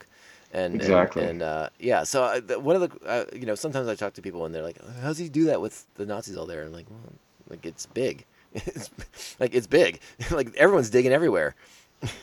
Yeah, no, no, no. It it, it um, you know, just it, that's one of those things. You know, stuff gets lost in in the shuffle in in bureaucracy all the time, and you know, Yeah. so And this is where this is where you get that, that again that sort of iconic uh, sunset silhouette of, of Indy Yeah. pacing back and forth, putting the hat on. They're digging. You, you know you have like the the oh I, oh I forget the name, but you know the, the, the, the sort of chant that like the diggers have. Um, the, the kind of those that the kind of um, sets a tempo for digging. You know, just like the way the way Yeah. the oarsmen would have for uh, ships back in the day. yeah, yeah, Uh, very cool. Yeah, it really cool stuff. What did you think of of Marion and Belloq getting drunk together? I think it's great, and um, you know, it, it, again, it, it's one of those things. They they they set it up at the at the start of the film when they introduced Marion that that she's playing him, but then you know we get the turn that you know it's actually him playing her, and and I like that. Yeah, I think it's a really a really neat sequence with the, with the two characters. Again, two two actors uh, seemingly having a, a, a good time, uh, because apparently they were allowed to sort of improv the whole thing. Like they weren't Okay. quite sure how. The, uh, apparently Spielberg and, and, and the, the and the writers were kind of like they didn't have like a, a concrete idea what they wanted that sequence to be. So Mhm. so uh, Karen Allen and Freeman got to kind of figure it out on their on their own and what they wanted it to be, and, and that's what they settled on. And I, I think it just works so well. Again, Karen Allen's input in this movie apparently cannot be ignored for her character, and then again for this sequence. Yeah, and I mean, you know, it, it's probably why it works because I, you know, I think scenes like that, it, it's kind of hard to write a scene like that because it is such, um, you know, what what you know, what are these two characters kind of talking about? Really, you know, they're they're just kind of getting drunk together, and and so, you know, having the input from the actors on, on something like that, I think is always um, very important to to to lend uh, credibility to the scene. Yeah, well, and, and I think you have to wonder too when you're watching it. Is, is you know you're you're kind of wondering like, oh, is Marion gonna get the jump on him, or is she just gonna kind of like get him drunk and let him pass out like like we saw when we were introduced to her? Is that kind of like her move here? Like what's Yeah. what's the play? And then you know Toht shows up again with his uh, nunchuck jacket holder, jacket hanger. which is a great sequence, uh, which Spielberg tried to use. He, Spielberg tried to use that that uh, that gag in 1941 with Belushi and Aykroyd, and it didn't play. Um, it plays in this. I don't know why. It just works so much better for this. Yeah, I mean, I can't. I've 1941 is one of the few Spielberg films I haven't seen, so I can't really say anything about it. I've seen it, like, maybe but yeah, it works here. I've seen it twice, and I think that I watched it the second time because it's like, oh, it couldn't possibly be as bad as I remembered, and it, it wasn't. It wasn't good. Yeah, I mean that's what I've heard. Every, everyone tells me just just stay away from it. It's not even worth your time. Uh, so at this point, as this is going on, you get Indy and Sallah. They're opening the well. They're, they're lifting that, that huge concrete slab uh, so that they, they can go down into the well souls. And I'm not gonna lie, I, again, another gag that makes me laugh to this day. when when they when they're trying to peer down into the well, and then the, the lightning flashes, and Sallah Yeah. sees the statue, and it scares him. Yeah. it makes me laugh so much, and I know it's coming, and I, I just laugh anyways because it cracks me up. Yeah, it's great, and and John Rhys-Davies' uh, delivery of it is is great. He just you know he just owns it. Yeah, and then you get the next the next big thing, and this this pays off from what we set up earlier in the, in the movie. But Indy, why is the floor moving? Right. Why does the, I think he says why does the floor move? And then you, you, they toss the torch down, and it's just covered in snakes. Yep. oh, it's so good. And you're like, hey, wait, Indiana Jones, he hates snakes. Yep. But they got to go down there, so they go down there. And Ass. Very dangerous. You go first. you go first, exactly. Again, so good. It's so good. Your delivery on that was perfect, Mark. I want to commend Thank on you. Thank you. Thank you. That was beautiful. Oh, I love it. I love, and I, the the fact you did that makes me love you even more. Okay. So they just, they descend into the well of souls. They're gonna get the ark, and, then, and this is where we see it for the first time. The the thing we've we, we we've been looking for the entire movie, the Ark of the Covenant, and Right. uh, it looks great. I'm not gonna lie. If if someone offered me an Ark of the Covenant as a coffee table, I'd take him. I'd be like, yeah, I'll take that as a coffee table. Thanks. Looks really good. yeah, it's it's such a cool design with the two. Uh, are they? Is it owls? Are they falcons? But with like the wings touching Yeah, on, on the opposite ends of the of the ark itself. Yeah. Like, yeah, it's such a cool design. I think they're falcons, but I could be mistaken. My my Egyptian mythology is not as good as it used to be. Right. I forget which which uh, bird was more sacred to them. So, but it, yeah, it, it, either way, it's a really cool, evocative image. I really dig it. You know, as they're as they're uh, as as Sal's on one side and Indy's on the other, and they're getting ready to lift up the ark out of the out of the uh, the sort of uh, crypt that it's in. In- in- for any sharp-eyed viewers out there, and it's a lot easier to see now that like with with high def and 4K and, and stuff like that. but uh, just off off of Indy's uh, like right arm, uh, you can see as a hieroglyphic, you can see uh, R2D2 and C3PO. Oh, okay. Yeah, I've always heard that. I don't think I've I've ever actually spotted it myself. I've never, um, I've never really looked for it, but I've heard it's there. It's definitely easier to see nowadays uh, in in in the high def. That's for sure. Well, I, I was watching it in glorious 480p DVD. Oh my! Look at you. yeah. I'm surprised you didn't just sit on the VHS. I, I don't have a VCR. and I don't think I have these in uh, in widescreen on, on VHS. Yeah, fair enough. Fair enough. All right, so they get the ark. They're gonna they, they box it up. They're hauling it up, and this is when, after Marion's uh, failed escape attempt, uh, Belloq is coming out of uh, coming out of his tent. He's talking to all the Nazi generals, and they're demanding results. They don't know. They don't understand why they haven't found the ark yet, and that is when the one the one brain amongst them notices a dig site where there shouldn't be a dig site, and that is when the Nazis Right. swoop in, take the ark, throw Indy and Marion back down into the Well of Souls. Um, and it's snake time. Yep. Like you thought there were snakes the first time. There's a lot of snakes this time. Uh, talk to me about that. Like, how is is that pretty iconic for you? How's it, how's that work for you? I, I mean, it's great. Um, I, I love the sequence where Marion jumps on his back and her legs are just kind of like all over the place. yeah, she's just. Because that would be me. I'm not gonna lie. That would be Oh, me. wow. All right. Legs all akimbo, just like get me out of the snake pit, please. I'm not taking you on any adventures. Um, no, they probably shouldn't. no, I mean it, it's a great scene. Um, you know, you get the kind of the little bit of the the ticking of, of, of the clock as the uh, the torches burn down. Um, kind of my one, if I if I were gonna have any criticism of this of the scene, it would be that the torches do burn out, but there's still plenty of light in there.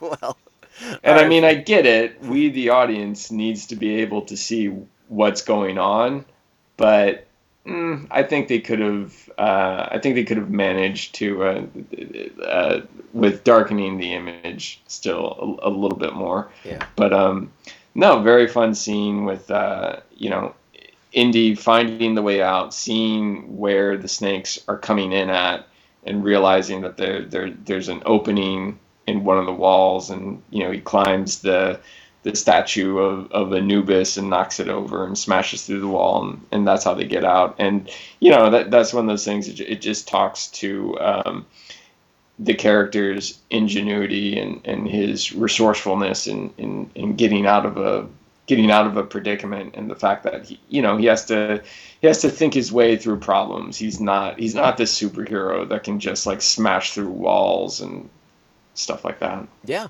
no, I, I, I agree. I also like that uh, in in that in, you know when he knocks the Anubis statue over, uh, and it crashes through that wall, and they have to go through that, that next adjoining, adjoining chamber.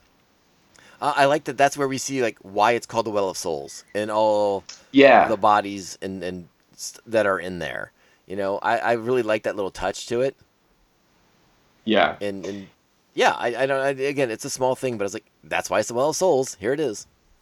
Yeah, and it is very haunting. Like I remember as a kid, I remember that being like quite a scary sequence, especially when you see the one corpse with like that massive python Coming through its coming I- out of its yeah. mouth. Oh my god, that traumatized me for a long time. I'm not gonna lie. Yeah, that was very scary as a kid. Yeah. Yeah. Well, and it, it the the way it plays is so great because you know our, our heroes, you know Marion and Indy, think that uh, uh, Marion in particular in, in this in this scene thinks that she's now out of danger because like, she's away from the snakes and they're gonna get their way out of here, and she, and she grabs onto this thing and it's a, a, a dead body, and then they all just kind of like collapse in on her, and you know Yeah. you, you think you're safe, and then you find out nope, not so much.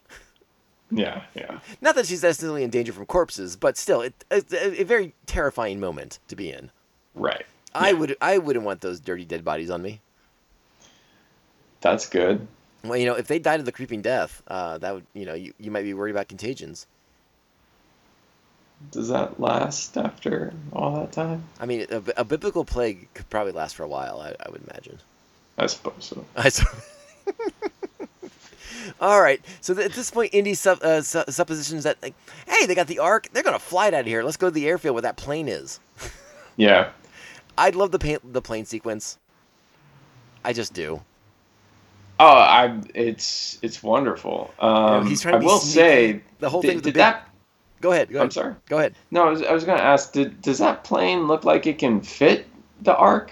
It doesn't. Look, it looks like a very flat plane. It sure does. I don't know if they're gonna strap it onto the hood or not. I don't know what the plan was. okay. All right. You know, but uh, but uh, you know, Indy's like, hey, it's a plane. They're gonna put it on that. yeah. Yeah. And again, it, it, it turns into another great action sequence where they, he has to stop the plane. He's gonna stop the pilot. All the whole- the whole thing. He's gonna. I'm assuming he's gonna take. He's like gonna take the plane. Is kind of like his plan. Like, what do you think he's doing here? Yeah, I think so. I, th- I think I think his plan is to get up to the cockpit, knock the guy out, and uh, and and assume control of, of, of the plane. And then the the big uh, German bodybuilder guy comes out and decides like that looks like a fun guy to fight. I'm gonna punch him in the face. And I love Harrison Ford slash Indy's reaction to this guy, where he's just kind of like he's like, all right, all right, all right, come on, give me a Yeah. minute, give me a minute. No, this guy was great. Like I love his reaction. I, I love him. First, step, he, he's like in a hut or whatever, and he just kind of steps out like he's just, you know, he's drinking his coffee or what, just minding his own business, and he's he seems so overjoyed that oh, there's someone to fight. I think it's so great. This guy is awesome. No, it really is, and it's a fun fight. And again, like you said, I mean, it, it, this this sequence, just like a lot of the movie has that to this point already. I mean, it talks to Indy just being like a normal, everyday guy. Like, you know, he takes a punch, but like he definitely feels it. You know, like when he when he first gets that punch to the to the jaw and just his knees buckle and he collapses. It's so Yeah. good. It's like, oh, that would be me. All right, this is Yeah, why this is why I don't yeah, fist fight. it- yeah, it, it, it, it's great, and uh, yeah, he really he really gets beat to shit in this movie. No, he really does, and it's it's you know through uh, uh, you know at, at one point uh, Marion had, had taken the, the the wedges that were holding the plane's uh, wheels in place and knocked the, the pilot out, but because of that, Right. it got the plane spinning. And so eventually, uh, Indy wins the fight by default as propeller blades go crashing into that guy's body and sends which blood spraying everywhere, yeah, which is awesome. which is awesome. I agree. Still one of my favorite moments. It's really good. I mean, the way the way that that Indy like kind of like ducks and covers, and the guy's like, "What's he doing that for?" And then he turns around and is like, "Oh shit!" Yeah, it's so good. And again, another great reaction from that from that from that actor playing that part. It's like, ah! yeah, no, he was he was wonderful in that role. And then so and the plane blows up because there's a whole gas tank thing, and, and you know Marion's shooting uh, uh, you know the Nazis that show up to to stop them. It, it's a great action sequence. It's really really good. There's a lot to it. I know we're, we're kind of going through it quickly, but it's a, it's a great sequence. Yeah, And then our yeah, heroes, of our heroes eventually meet up with, with Sallah, and he, he he tells them what's really going. on. He's like, no, no, no, the Nazis, they're putting on a truck, and then you get Indy going, what truck? And then that leads into our big sequence that we've already talked about a little bit, but the Yeah. truck the truck sequence is just so good. To this Yeah. day, it I, to me it just plays so well. The constant back and forth. You know, is Indy going to get control of this truck? Is he going to throw out another windshield? Uh, you know, he's on the front grill. The guy's going to smash him into, into the into the car in front of him with with Belloq and the other uh, generals of the Nazis, and uh, it, hmm it's so good. I don't know what else to say about it. It's it's it's like I don't know filmmaking 101. It's perfect. Yeah, and you know, I think kind of going back a little bit, uh, leading up to it, you know, when he meets with uh, Sallah and Marion, we get what was probably my favorite line from the movie, which is, uh, you know, Sallah asking him what he's going to do, and he says, "I don't know. I'm making this up as I go." That's good. Too, I feel yeah. like that that's just like such that very much encapsulates who Indiana Jones is. And yeah, you know, he just gets on on horseback and and you get this this amazing chase scene uh, through the dev- de- through the desert with uh, you know killing lots of Nazis and throwing them off of cliffs into beautiful matte paintings. oh, that matte painting is gorgeous. I'm not gonna lie, it's super. good. Yeah, I love it. I you know I we talked about it when when you and I did uh, Caravan for Courage, but I love me a good matte painting, man. Like that is, I kind of miss those. You know, I I definitely miss them. I, I think they add so much um, so much character to to to a movie. Yeah, yeah. And it, it, it was, you know, again, it's something I've noticed over the years. But it, it, when when that one guy goes flying off the side, I'm just like, when did they get on a cliff? Yeah, yeah, is, and like a really yeah. big one too. It was like, whoa. Yeah, we did not. Uh, I didn't know that was there. Okay. but it's a great sequence. Uh, It, it I, I have I have nothing to say except just just watch. I mean, if you were to turn it on, you know, you come across Paramount Network and you just if you're you're in the middle of that sequence, you just watch it. It's so good. Yeah. I have nothing to say about it. And then ev- Indy eventually gets control of the truck. He forces uh, Belloq and the other uh, uh, German army dudes off to the side of the road, and then they hide the truck in the in the, the, the marketplace area, and the Nazis run away. And it looks like Indy's got the got the ark, and now they're gonna get the the hell out of there. And uh, by the way, I like how they use that gag with you know parking the truck and then turning it like decorating it like it's a shop. Yeah, very good. And then how that when you watch uh, Last Crusade, like the reverse kind of happens when when they're trying to take Brody from Sallah. hmm I, I don't know if that's a I, I connected. it's been so long since I've seen Last Crusade, but I, I, I know what you're talking about. Okay, yeah, Sallah throws Brody into a shop, but it turns out it's actually the back of a truck, and then the Nazis take That's away. right. Yeah, and Sallah's like, "Oh, Yeah. what the shit?" we Yeah. great sequence, but I I, I, I kind of like how that the two things kind of connect each other. I, I thought that was really cool. Uh, but this is where we get introduced to Captain Katanga and his uh, Yes. his uh, I don't know his motley band of I don't know. You kind of want to call them pirates, but I guess you don't. At the same time, they're you know they're cargo ships, right? I mean, I mean, I think they're supposed to be pirates. I kind they kind of are. They don't have a lot of other cargo, do they? That cargo hold's No. really empty. Yeah. So yeah, Captain Bunch of Katanga. scallywags. Yes, and uh, but they're friends of Sallah, and and so he's hooked them up. He's going to transport Indy and Marion and the Ark back to uh, friendly territory. Yeah. And this again, this is like the first time, uh, you know, in a while that the movie slows down, and you get that quiet Yes. moment between Indy and Marion. And uh, again, I think it's a really great scene. The way that the two the two actors communicate with each other. It's just it, there's so much realness to it. It doesn't feel fake or made up. Like they just seem to have an, uh, this natural rapport with each other, and, and this, this sort of implied history with them. Uh, Yeah. it helps lend to that familiarity for the audience to buy into. Yeah. And like again, there's great parts of it too. You know, when she flips the mirror and hits him in the face, and you know sends him howling. And then the whole thing where she's like trying to put the moves on him, and then he falls asleep because he probably hasn't slept in like three days. And- Right. And, he's like, you know, going crashing through a the well of souls, and he's been thrown off a truck six times. You know, it's a whole thing. He's probably really tired. Not the man I knew ten years ago. It's not the years. It's the mileage. Yeah, I think he, yeah, he he's earned it. Yeah, and again, uh, something about that, the way that sequence plays out, them sort of not taking that moment to sort of like consummate their relationship with each other, I Mhm. think makes it more real in a way. You know what I mean? Yeah, I think so too. And yeah, it it, it just speaks to the character to the character that you know he he is just just a real guy, and he he's bruised and battered, and you know he's certainly down for that moment between them, but you know he he needs his rest. He Yeah. needs his eight hours. I mean, he just passes out. Like the the, the adrenaline rush is over, and now Yeah. everything hurts, and he's just tired. Yeah. it's just it again. It's it's just kind of grounded and real, but the the tenderness between the two characters is completely authentic, and I, I I'm totally in, into it and, and buy it hundred percent. Yeah, I agree. I love it. And then uh, when the, when Indy wakes up, that's when we find out the ship has stopped and the Nazis have showed up with a U-boat because they're the Nazis. They have a U-boat. Yeah. Why, Why wouldn't not? they? Why wouldn't they? Now, I don't know how I want to ask this question. I mean, basically, the Nazis show up. They're looking for Jones. They're looking for Marion. They're looking for the Ark. They take the Ark. They're taking Marion, but they can't find Jones. Right.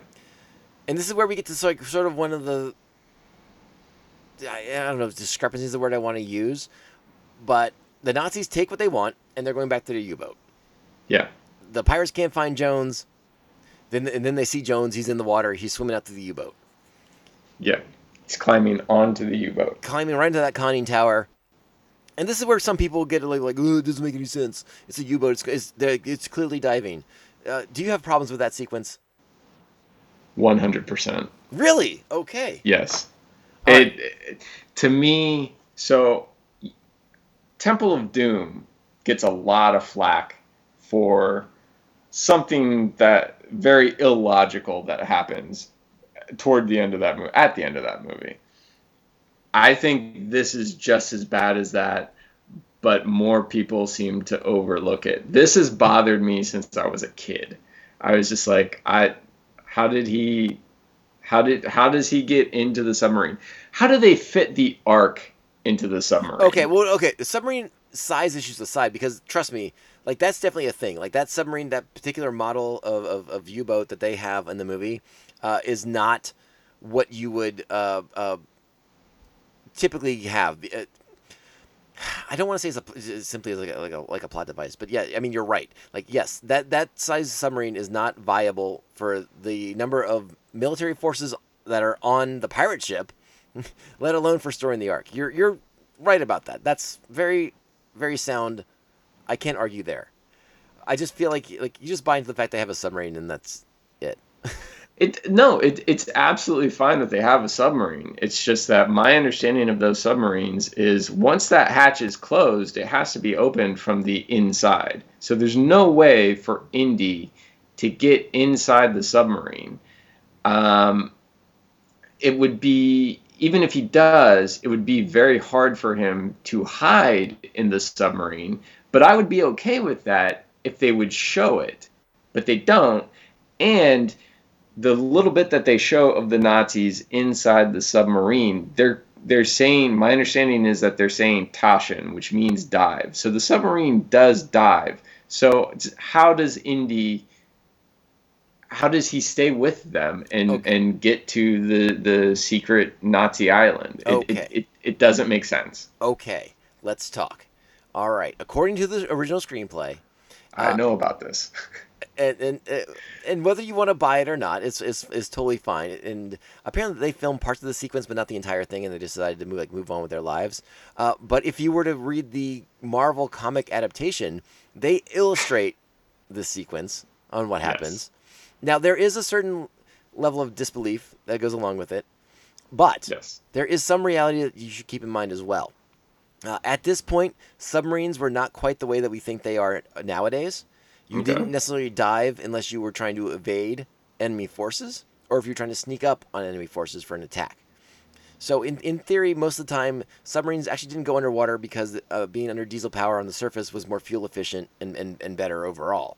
Um, they now, now again, they clearly dive in this movie, but according to the script, they go to periscope depth. Right. Which is not super deep. They're just kind of like out of sight at this point. You know, it's, yeah. it's 36 you know, no one's really looking for him anyway. So they're just chilling at Periscope depth. And according to the script, the screenplay, and the Marvel comic adaptation, this is when Indy uh, lashes the whip around the Periscope and just kind of hangs out. yeah, he, he, he ties himself to it. I, I've, I've heard about this. And, you know, it, like, it's silly. Um, but again, I I feel like it's fine, I guess. Um, I I just think that they should show it. Okay. Okay. Um, my understanding though is that that Lucas and and Spielberg uh, agreed it was a bit silly, and so uh, like you said, they'd started. They at least shot some of it, and then they just kind of scrapped it, and were like, whatever, we'll just we'll just cut it out. I, to me, the the flaw of it is just having it be a submarine. Why not just have it be I don't know what other what other kind of boat the Nazis would have at their disposal. The first thing that comes to my mind is a destroyer. I don't know why you would have a destroyer in that situation, but just have it be something where Indy can clearly get on board. They can get the Ark on board as well, yeah. and Indy can stow away. No. To to me, it's a, it's a it's a flaw. It's it, it's the one thing that kind of bothers me about it, but you know, it, it doesn't detract too much from my enjoyment of, of the movie as a whole. No, you're. I mean, you're definitely not wrong. Like a, like a destroyer would have made more sense in, in that regard because like that would accommodate like the the large Nazi force that occupies the pirate ship. There's um, ample room for the Ark to be on board, and and all the, right. all the all the other things that we talked about already. Um, I think the one thing I mean, if, but at that point, like, I, I, you know, I imagine you're not going back for reshoots and be like, you know, we, we're scrapping the submarine thing and we're bringing in a German destroyer or whatever. Like, I'm, I'm assuming that probably was cost prohibitive if they wanted to do it. Uh, but if you're gonna cut a scene, you know, fine. Don't don't do the scene where, where he, he uses the whip and lashes to the periscope. Fine, but also cut the scene where they're saying Toshin, right? Like, just have the U-boat be on the surface. Well, cut that. Or you, I, mean, you know, eh, another easy solution would have been, um, you know, we, we see Indy climb onto the submarine. Right. So all we have to do is like leave one Nazi soldier on the conning tower and have Indy like take that guy out, knock him off, and then go into the submarine and close the hatch and have him hide somewhere. I my understanding is like a summer like that would be a very hard place to hide and stow away. But I could go with that, and I feel like that is something that would have been. Uh, they, they would have been able to do that with with the budget. Like Yeah. I feel like they could have gone back and reshot that with just a few shots. No, I'm, I'm- not going to argue with that either. That would have been perfectly acceptable as well, too. I, I, I think they ultimately decided, and like this may have been a, decision that was made after filming, like in post production, as they were cutting the movie Yeah. together. Uh, Yeah. And I think at this point, you know, they've made decisions like, you know what, if the if the audience is along for the ride at this point, they're along for the ride, and and you know we'll just kind of fudge this and and hope that it's not a big thing. And it, I think to most people, it's probably not a big thing, honestly. Yeah, I, I like I said, I, I you know I think they were more or less right about that. You know, because e- even though it it takes me out of it, I still you know I I immensely enjoy the movie. I just see it as like, eh, I wish they had done something different there, but this is still great. Yeah, yeah, a hundred. I agree. Like I said, like, you can if you want to like fixate on that scene, and and and all that stuff, you, you can. But like, why bother? Like, it's such a just go on the ride with the movie. You're you're you're invested at this point. Just have fun. It, it you know. I, like do I do I mean do do people do like like breakdowns on the Fast and the Furious movies about how like the laws of physics are broken in every single one of them? I mean no they don't. Dude, don't even bring up the Fast and the Furious to me. Those movies are garbage. I know someone listening to this podcast who is going to fight you on that. Like they, you can't even compare the two. No, I listen. You're not wrong. Uh, one thing, I, one thing I did want to mention too. Uh, back, back on Katanga's boat with with the Ark in in the storage, the sequence where we see like the Nazi symbol and all the branding on the box burning away. Yeah, What a cool touch! awesome. Like, what a what a great way to kind of, kind of like evoke a little like religious mythology into into your movie. I mean, ab- ab- about a religious artifact no less, but making it it be something that's, that's proactive and, and showing that it's it's capable of doing things in, in a sense. I don't know if that's the right word I want to use, but that there is a, a power that emanates from it. And again, you, you kind of call back to the Ten Commandments and, and worshiping of false idols, like the like the like the uh, like the swastika and stuff like that.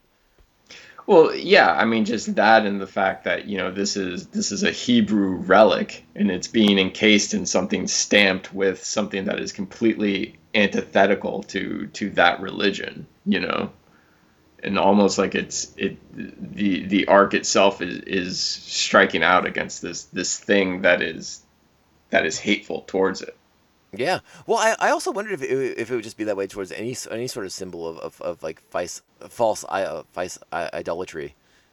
Yeah, maybe. I, I but I mean I mean your your your point is well taken. Like that that's a, a great take on it too. I just I, I, I just love that like the the ark goes from being a thing to being the thing. You know what I mean? Like it's it's like no no no this ark is is all the stories we've been we, we have been are being told in this movie are like legit. Like this thing has got power inside of it. Like we're gonna see Right. something happen. Yeah, and it's a cool, you know, it's a cool foreshadowing of, of, of what happens. Yeah. Yep. Yep. Yep. All right. So now we can get we can get to the secret Nazi uh, base. Uh, you know, somewhere around what looked like Crete on the map. But uh, you know, what do I know? Yeah. Um, how's that final sequence play out to you? By the way, uh, I, I should point out at this point in the movie, uh, Indiana Jones loses the fedora. It's gone. Yes, he does. Yeah. No fedora from here on out. Yeah. You know, I don't know if they thought that through, or what. I, I mean, was he supposed to wear it as he's trying to disguise himself in the, the Nazi base? No, I mean, it's, but it's just funny to think about, uh, you know, the the the next installments of of Indy series and and how like the hat's so important to him, like the extra efforts he makes to retrieve the hat in, in scenarios in Temple of Doom, in Last Crusade, Yeah. in other things. Uh, but in the, in this one, the, the first one, you know, they don't know if there's gonna be another one, so like they're probably not that worried about it.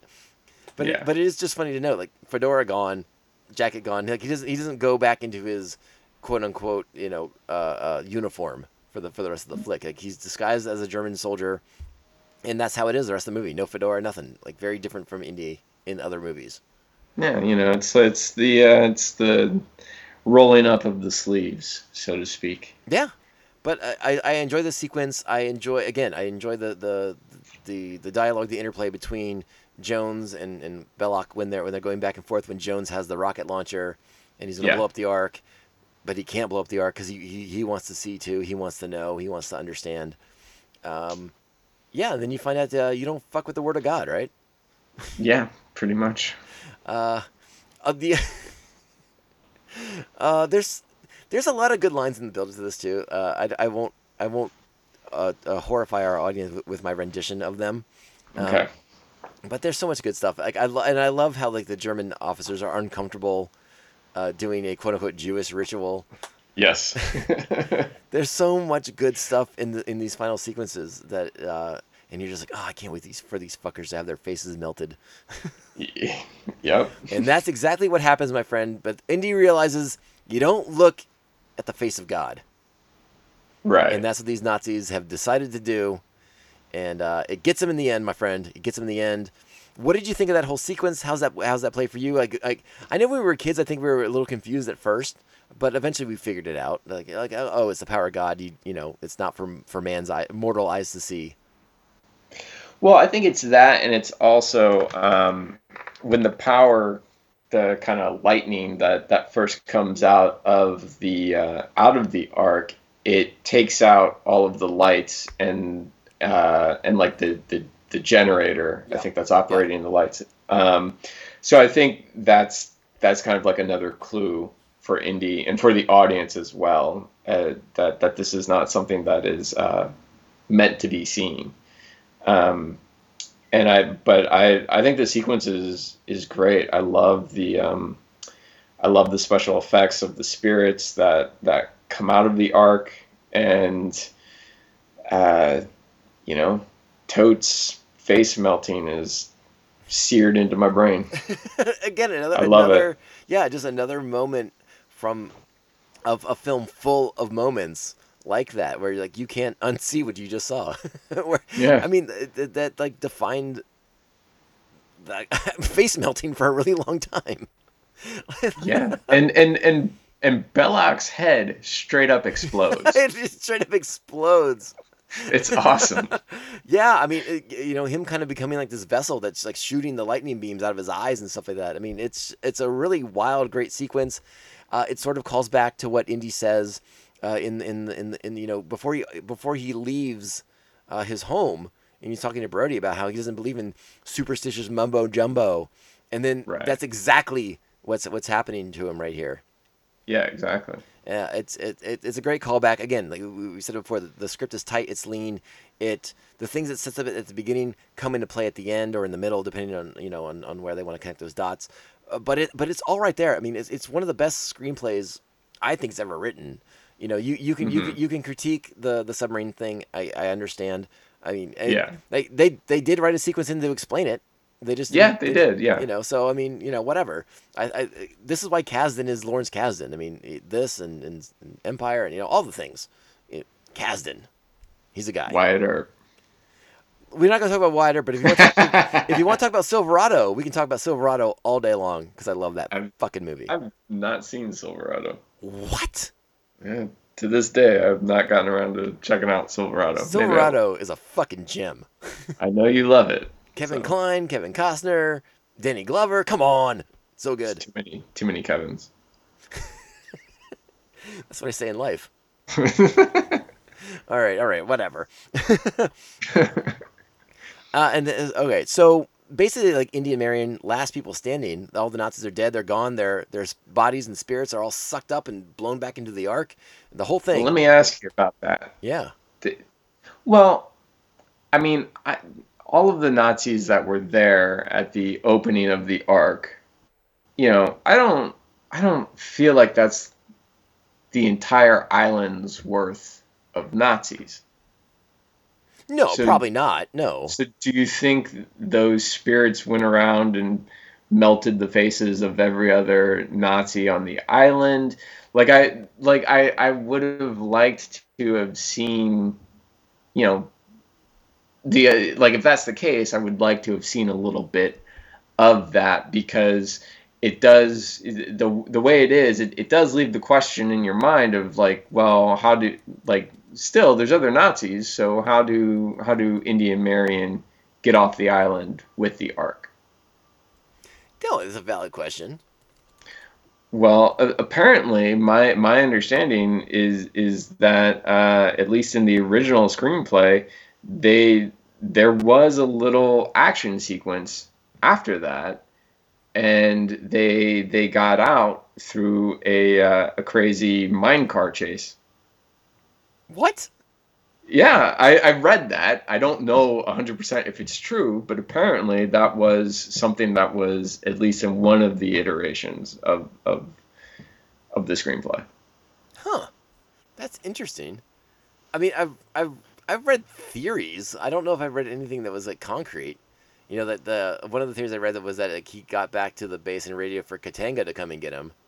But uh, Okay. I, Yeah, that makes again, sense. I have no idea. We- You know, we just we just assume they get away. I mean, Yeah. Yeah. yeah. I mean, but they, I mean, to your point, like, no, I don't think it killed every Nazi on the island. I think it killed the ones that you know had the audacity to look at the power of God Right. or the face of God or however you want to like term you know, term it term it. I suppose. Yeah. So like, I'm assuming there's still Nazis in that base, or you know, I guess they, they're you know perhaps they just stole a, a German boat and they they went to you know if they, if, Yeah. if it was Crete like it looked like on the map maybe they just went up to like Greece or somewhere and was like hey let's call, let's call for help. Yeah. Yeah. But regardless of how they actually did it, I mean, next week when we catch up with our heroes, some time has passed. They are in Washington D.C. They're trying to figure out you know the Ark has been turned over to the government. We got, we find that it's being taken care of by top men, Mark, top men, Yep. An old man in a warehouse. And a giant warehouse full of boxes. Yep. I really like that Not ending. Area 51. Well, well, well. Hmm. What do you think of the ending of the movie? I mean, it's classic. I love, um, you know, I, I love kind of the the realization that you know Indy and and and Marcus have that you know the U.S. military is going to do with this thing what they will. It was never going to go into a museum. Uh, their frustration with that, as Indy says, bureaucratic fools. Yeah. Uh, we get a nice little moment between Indy and Marion where they're gonna, you know, they're gonna have a drink, and so we kind of, you know, we can imagine what happens from there between those two characters, and and yeah, and then we get the, um, you know, we get the old man wheeling the, the crate carrying the ark into the, the massive warehouse, and yeah, it, I think it's a, a perfect ending. It's yeah, it's really great. I'm I'm a big fan of it. I still enjoy it to this day. I uh, I always speculate. It's like, ooh, what else? Other cool shit they got in that warehouse, you know? Yeah. And you know, I'm not gonna talk about what maybe was in there in the uh, this alleged fourth Indiana Jones movie that we won't talk about. No, no, no. But uh, yeah, I mean that's Indiana Jones, and the uh, uh, really that's just uh, that's Raiders of the Lost Ark. I know it's been kind of rebranded as Indiana Jones and the Raiders of the Lost Ark, but uh, that is Raiders of the Lost Ark. Yep. Right here on his 40th frickin' anniversary, which I still can't believe. It still blows my mind that it's 40 years since this came out. Yeah, it's crazy. We are uh, we are and not that we didn't know this already, but we're old, Mark. We're really really old. I don't think of myself that way, but okay. I don't either, but then I see things like this and I'm like, "Oh, maybe I am." Just a number. I, I well, I'll, I'll say it again. This is the movie I watch constantly. I love this movie. It, it is such a part of me, my childhood, my adolescence, my adulthood. Uh, I love it to death. I think it, uh, to me, it's one of the movies I consider basically perfect. And and again, like I understand where you could nit pick the nits, I get it, but but you know, just like just like Alien, just like Die Hard, like this is one of those movies. Like I am so happy when I watch this movie. Uh, I, I to me, it, it's, it's just mwah, perfect. Yeah. So much fun. Agreed. Any any closing thoughts? Oh, not really. I mean, I, I think we kind of we kind of covered it all. I mean, you know, with uh, with the exception of kind of the the few, as you like to say, nits that I picked, I, I think it is it is very close to a perfect movie. Yeah, yeah, fair. Hey, that's fair. And as we sort of teased, I, I did want to mention or, or talk to you a li- just a little bit about uh, some of the so- some of the movies that are uh, that have, have tried to, uh, you know, some were outright outright rip- rip-offs, uh, but some movies were you know and, and games and things that were very much inspired by. What were some of your favorite movies that are that are sort of uh, Indiana Jones esque? You know, we, we you, you talked about National Treasure, and we got Tomb Raiders, obviously the games and the movies, and Uncharted, and I think there's even like a Chuck Norris movie that was kind of Indiana Jones esque with like Chuck and Really? Louis I think it was Chuck Norris and Louis Gossett Jr. Uh, It was like Firewalker or some shit. You remember that one? I, that sounds familiar, but I, I haven't seen it. I'm not that familiar with uh, Chuck Norris's body of work. Well, and Um, then uh, then they they brought back they tried to bring back those Allan Quatermain uh, movies, and I th- with I, I want to say it was, Yeah. like, with like Richard Chamberlain or something, right? Yes, it was Richard Chamberlain, and uh, they were pretty bad. They were pretty bad. Um, Yeah, But, but, but what uh, are what are some of your favorites of, of the of the the Indiana Jones inspired or you know, ho- hopefully not ripping off of.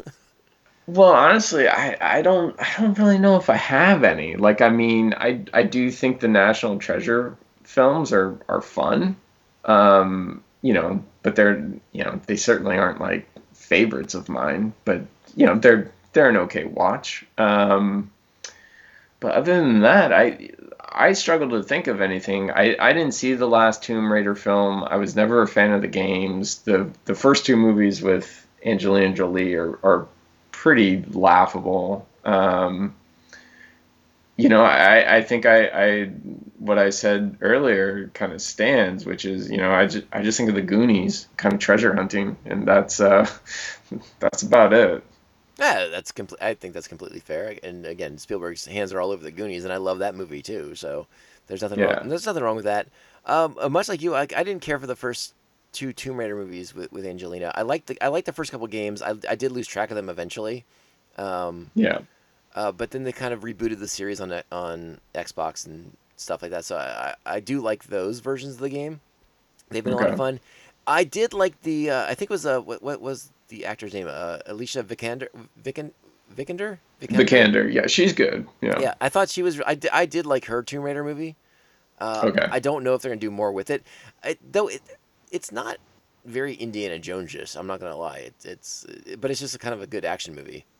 I mean, it just looked like Tomb Raider Begins. yeah, kind of, sort of. Uh, I, I, you know, I do sort of enjoy the first National Treasure movie. I'm not gonna lie. The second one's not great, but It's not great, but it's got some enjoyable right. I, I to do, it. I do like the puzzling out of things, and, and you know, it's, it's Yeah. they're interesting enough. They're they're they're sort of like disposable entertainment. You know, like Yeah. they're fine. Uh, I, did, I did like the Uncharted video games. I am hopeful that the movies will be good, but we'll see. Um, and yeah, those those Allan Quatermains were terrible. And uh, Oh, wait a minute. Aren't you a fan of um you're a fan of like Dan Brown, right? Oh, I don't know. I, yeah, I am. I mean, and, the- and I say that knowing full well that like he's not a great like, art, you know, it's not literature. Author. It's not great literature that I'm reading when I read a Dan Brown novel. I don't. Yeah, but I mean, I guess that's kind of similar in that, you know, you have the the character kind of puzzling out things. I didn't like I thought Da Vinci Code was an okay movie. Uh, I didn't I didn't like the second one though. Um, no, I like those fine. I don't know if I can consider them Indiana Jones just because I don't like uh, like uh, uh, the the character Langdon is not uh, like action oriented enough. Like he's really good at, Sure. at solving puzzles, uh, but he's Okay, he's not. yeah. He's also not gonna like have a bullwhip on his side any, anytime soon. Hmm, well, maybe maybe Dan Brown will hear your thoughts and, and add that. No, I, I, I like those in a sense uh, uh, for sure, but I, I don't consider them the, the same vein. I guess I guess is where I'm going with that. Okay. Yeah. Uh, I think that's I. Those are like the, the obvious influences. I think, as far as I'm concerned. Yeah, that's that's all I've got. Yeah, but it, it I think at a certain point people realize like everyone knows we're ripping, ripping off Indiana Jones, so Right. Um, and I know you know we have talked about it on the podcast. We we've been doing the the casting updates and any news that comes out about Indiana Jones five. Uh, Mark, where do you land on Indiana Jones five? Are you yay or nay on Indiana Jones five? Stop. Please stop. Please. It was it was too much. It was too much when you did four. Like Harrison Ford is what, 80 years old? What do you No. Just no. Just stop.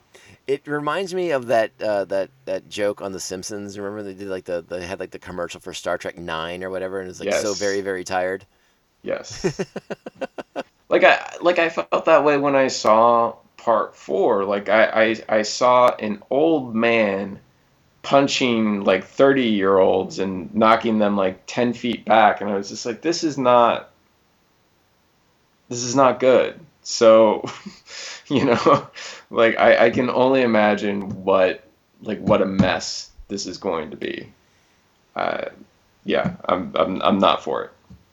No, I listen. I, I'm not. I don't necessarily disagree with you on that. I, I'm. I'm just. I, I guess I just cling to the hope that James Mangold and uh, the the people he's assembled around him can can can pull something off to sort of redeem the the series after the last entry, which uh, we we won't talk about much. Yeah, I mean, look, it- you know, look, there, there's always hope, and and yeah, you know, maybe maybe they'll they will make a good movie. You know, it, my understanding is that you know he's Indy will be more of the kind of father Sean Connery character. Like, oh, you know, okay, all right, so yeah, we'll we'll we'll see what they do. Yeah.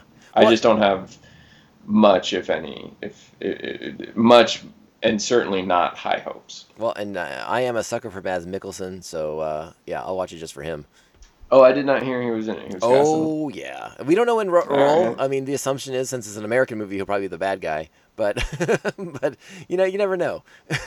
Yeah. I would like it if he was Indy's ally, but we'll see if they decide to like uh, you know up that apple cart. Yeah. Yeah. Uh, have they, have they said anything plot wise? Is it No, gonna be nothing, nothing. We don't know, you know, what kind of adventure he's going on, what kind of artifacts he's looking for. We don't know anything. We don't know. The, Alright. We don't even know the time period. We don't even know like what the what the setting's going to be. Yeah, because it seems like anytime they, uh, y- y- for, you know, I love Temple of Doom, but I know kind of critically it's, I don't want to say maligned, but it's more heavily criticized than the other two of the first three. And it seemed like after they made that one, they kind of went back to the well on, well, let's just have them fight some more Nazis. So after the the uh, you know the the big swing and a miss that was Indy Four, are they just going to go back to the well and have them fighting Nazis? I don't know how you can. I mean, Harrison Ford is like you said, he's 80 years old for God's sakes. You- We'll see. I feel like you have to advance the storyline and put it like in. I think the last one was in the 50s. I think you got to put it in the 60s, right? I uh, look, I would think so, but you know, So who's he We'll fighting in the 60s? A bunch of like angry hippies? that would be amazing. I I might be I might be able to get behind that movie. Militant hippies. there it is. They're a contradiction, folks, but they're menacing. That's all that matters. Oh man. Well, hey, who knows? We'll, we'll talk about that soon. Hopefully, I'll have you come back on and we can talk about Temple of Doom because I love Temple of Doom. I am a big, big fan of Temple of Doom. And, I am a massive fan of Temple. of Yeah, I, I, you know, I don't. Again, I'm not going to say it, it. It is not better than Raiders of the Lost Ark, but much like you said, it is undeservedly maligned uh, because I think Temple of Doom is fucking excellent. it's such a good time, and it's dark and it's awesome. And we'll talk about that because I have a whole thing already about, you know, when the movie was filmed and the and the whole thing with cults, and and I got a whole thing. Don't worry. Okay, that's cool. Yeah, I'll be interested in hearing that. And um, you know what? I I think I'm just gonna say might, but I think it might be better than Raiders of the Lost Ark. Ooh, big talk. Yeah, Big talk. I said it. Ooh. I mean, Mul- Mola Ram is pretty badass. I'm not gonna lie. Mola Ram is awesome, and the the weird the the weird like rumors around that guy make it even more interesting. I, you know, yes, but since the advent of the internet, I've been able to debunk most of those rumors. so Damn it. I, know, I know. I was a, I was a big fan of that, that those rumors too. But uh, I was I, I you know just go on IMDb and you're like, oh no, he's just a guy. Damn. I know the internet ruins everything. I, I get it. Yeah. All right, Mark, let's get the heck out of here. We've gone two hours already, but I think we've killed it. I hope so. And hopefully in the good way, not not, not like people are, are dead because they're tired of listening to us. Right, but in the the way Indiana Jones kills people. yes, maliciously and in the name of, of in the name of, of the good guys. That's right. that belongs in a museum, Mark. So do you. So do you. There it is. Let's get out of here. uh, thanks, man. I'll talk to you later. See ya. Bye. Throw it back to God. All your life has been spent in pursuit of archaeological relics. Inside the ark are treasures beyond your wildest aspirations. You want to see it open as well as I. Indiana, we are simply passing through history. This. This is history. Wow, that was a long one, folks. I'm I'm I'm a little sorry that, that we went way over over our uh, usual time uh, for this episode, but we had so much fun talking about Indiana Jones, and there's so much interesting stuff to talk about, and all the various aspects of the film and the way it all kind of comes together. Again, I I, I consider this movie to be basically perfect. I mean, it's it's this wonderful combination of a great director, a great script, a great story, a great cast and crew and the music and the sound like everything just comes together so well. It's so it's just a perfect movie watching experience for for for anyone really. You know we, we mentioned some of the nits that could be picked if you wanted to. I choose not to pick those nits because i love watching this movie. It is it makes me so happy to watch this movie. It's like watching star wars. Uh, but again because it's not science fiction it sort of I don't want to say it has like this feel of realism to it or reality, but Indiana Jones is just like the ultimate relatable character. Like you just feel like you like you you know you would be that person to do the right thing to to to make the world safe for safe from Nazis and their their obsession with the occult. And that that you be like I could do that for the I could do that for the world. I could do that for America. so I just enjoy this movie. So talking about for two hours with with somebody who um, not only feels much the same way, but uh, uh, is is has a very gifted eye towards towards the screen and and, and the way uh, you know a unique perspective on how a director looks at things and, and thinks that my brother provides for us. Uh, so that was a really nice conversation to have there, and I hope you all enjoyed it too. I mean, we talked about it. It is the 40th anniversary of Raiders of the Lost Ark this year, which is again to me I, can't, believe it. Just, I, I can't believe it. So I hope you all had a great time listening to this. It's been a lot of fun. And we'll be back talking about more Indiana Jones. You know, we're covering the fifth movie. You know, once the news comes out, we talk about it on the on the podcast.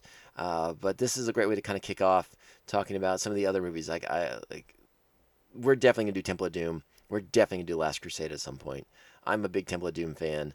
I'm big, I'm a big Last Crusade fan too. But I, I think Temple of Doom is often overlooked for how good it is. And uh, I will be happy to come on here and do a podcast and and point out all the reasons why I think Temple of Doom is awesome and deserves uh, more attention and more love than it gets. All right, but let's get out of here. Again, it's been a long show. My name is Tom. This is the Tomcast Podcast. Thank you so much for sticking with us today. Appreciate it so, so much. Be sure to follow us on the social media at Tomcast Podcast on Twitter and Instagram. You can email the show, tomcastpopcast at gmail.com. If you're listening on Apple Podcast, give us a five star review. They are so so helpful in in helping uh, uh, defeat the Nazis, the Nazis that exist in keeping this podcast down. So give us those five star reviews. And we are on Apple Podcasts, Spotify, Stitcher, iHeartRadio, Google Play, Pandora, Amazon Audible, and so many many more, including our host website Transistor FM. Check them out, please. A lot of great podcasts available on the Transistor family that we're very proud to be a part of. All right. Thank yous. And thank you so much to the official members of Pophead Nation, which you can join at patreon.com forward slash Tomcast Popcast. Without the official members, this show would be dust. And, and, uh, like the dust in the Ark of the Covenant. How about that? Like sands through the hourglass. These are the days of our lives. Thank you to our current Patreons, the Aspen Hill Chody, the Batman of Bay Park, Jeff Nail, co host of the Ringing Ear Fantastic Music Podcast. Check that out. Thank you to Evil Circle, the evilest of all circles, the Squid Master General, Mr. Brian Broussard, the New Jersey Devil, Mark Wegemer, our very own Joker and Harley Quinn, Brian and Krista of Pariah Brewing Company, right here in San Diego, and the Beer Hop Brigadier General, Jesus Beer Hops. Yes, yes, yes. All right. Thanks for listening. We're going to be back with another episode so very, very soon. We got big plans coming up all summer long for you all. Thanks for sticking with us. And if you haven't had a chance, if you haven't watched Raiders of the Lost Ark in a while and you listen to this episode, I hope we have lit a fire. Go check it out. It's on Paramount Plus if you have access to that right now.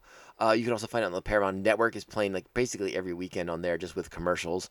Or you know, do what I do. Make sure you have that that permanent Blu-ray DVD copy laying around that you just throw in, in whenever you want. Or you know, Amazon Prime I guess works too. All right, let's get out of here. My name is Tom. This is the Tomcast Podcast. Thank you so much. Ciao, babes. When did they find the map room? Three days ago. They have not one brain among them. Except one. He's very clever. He's a French archaeologist. What's his name? Well, they call him Baloche.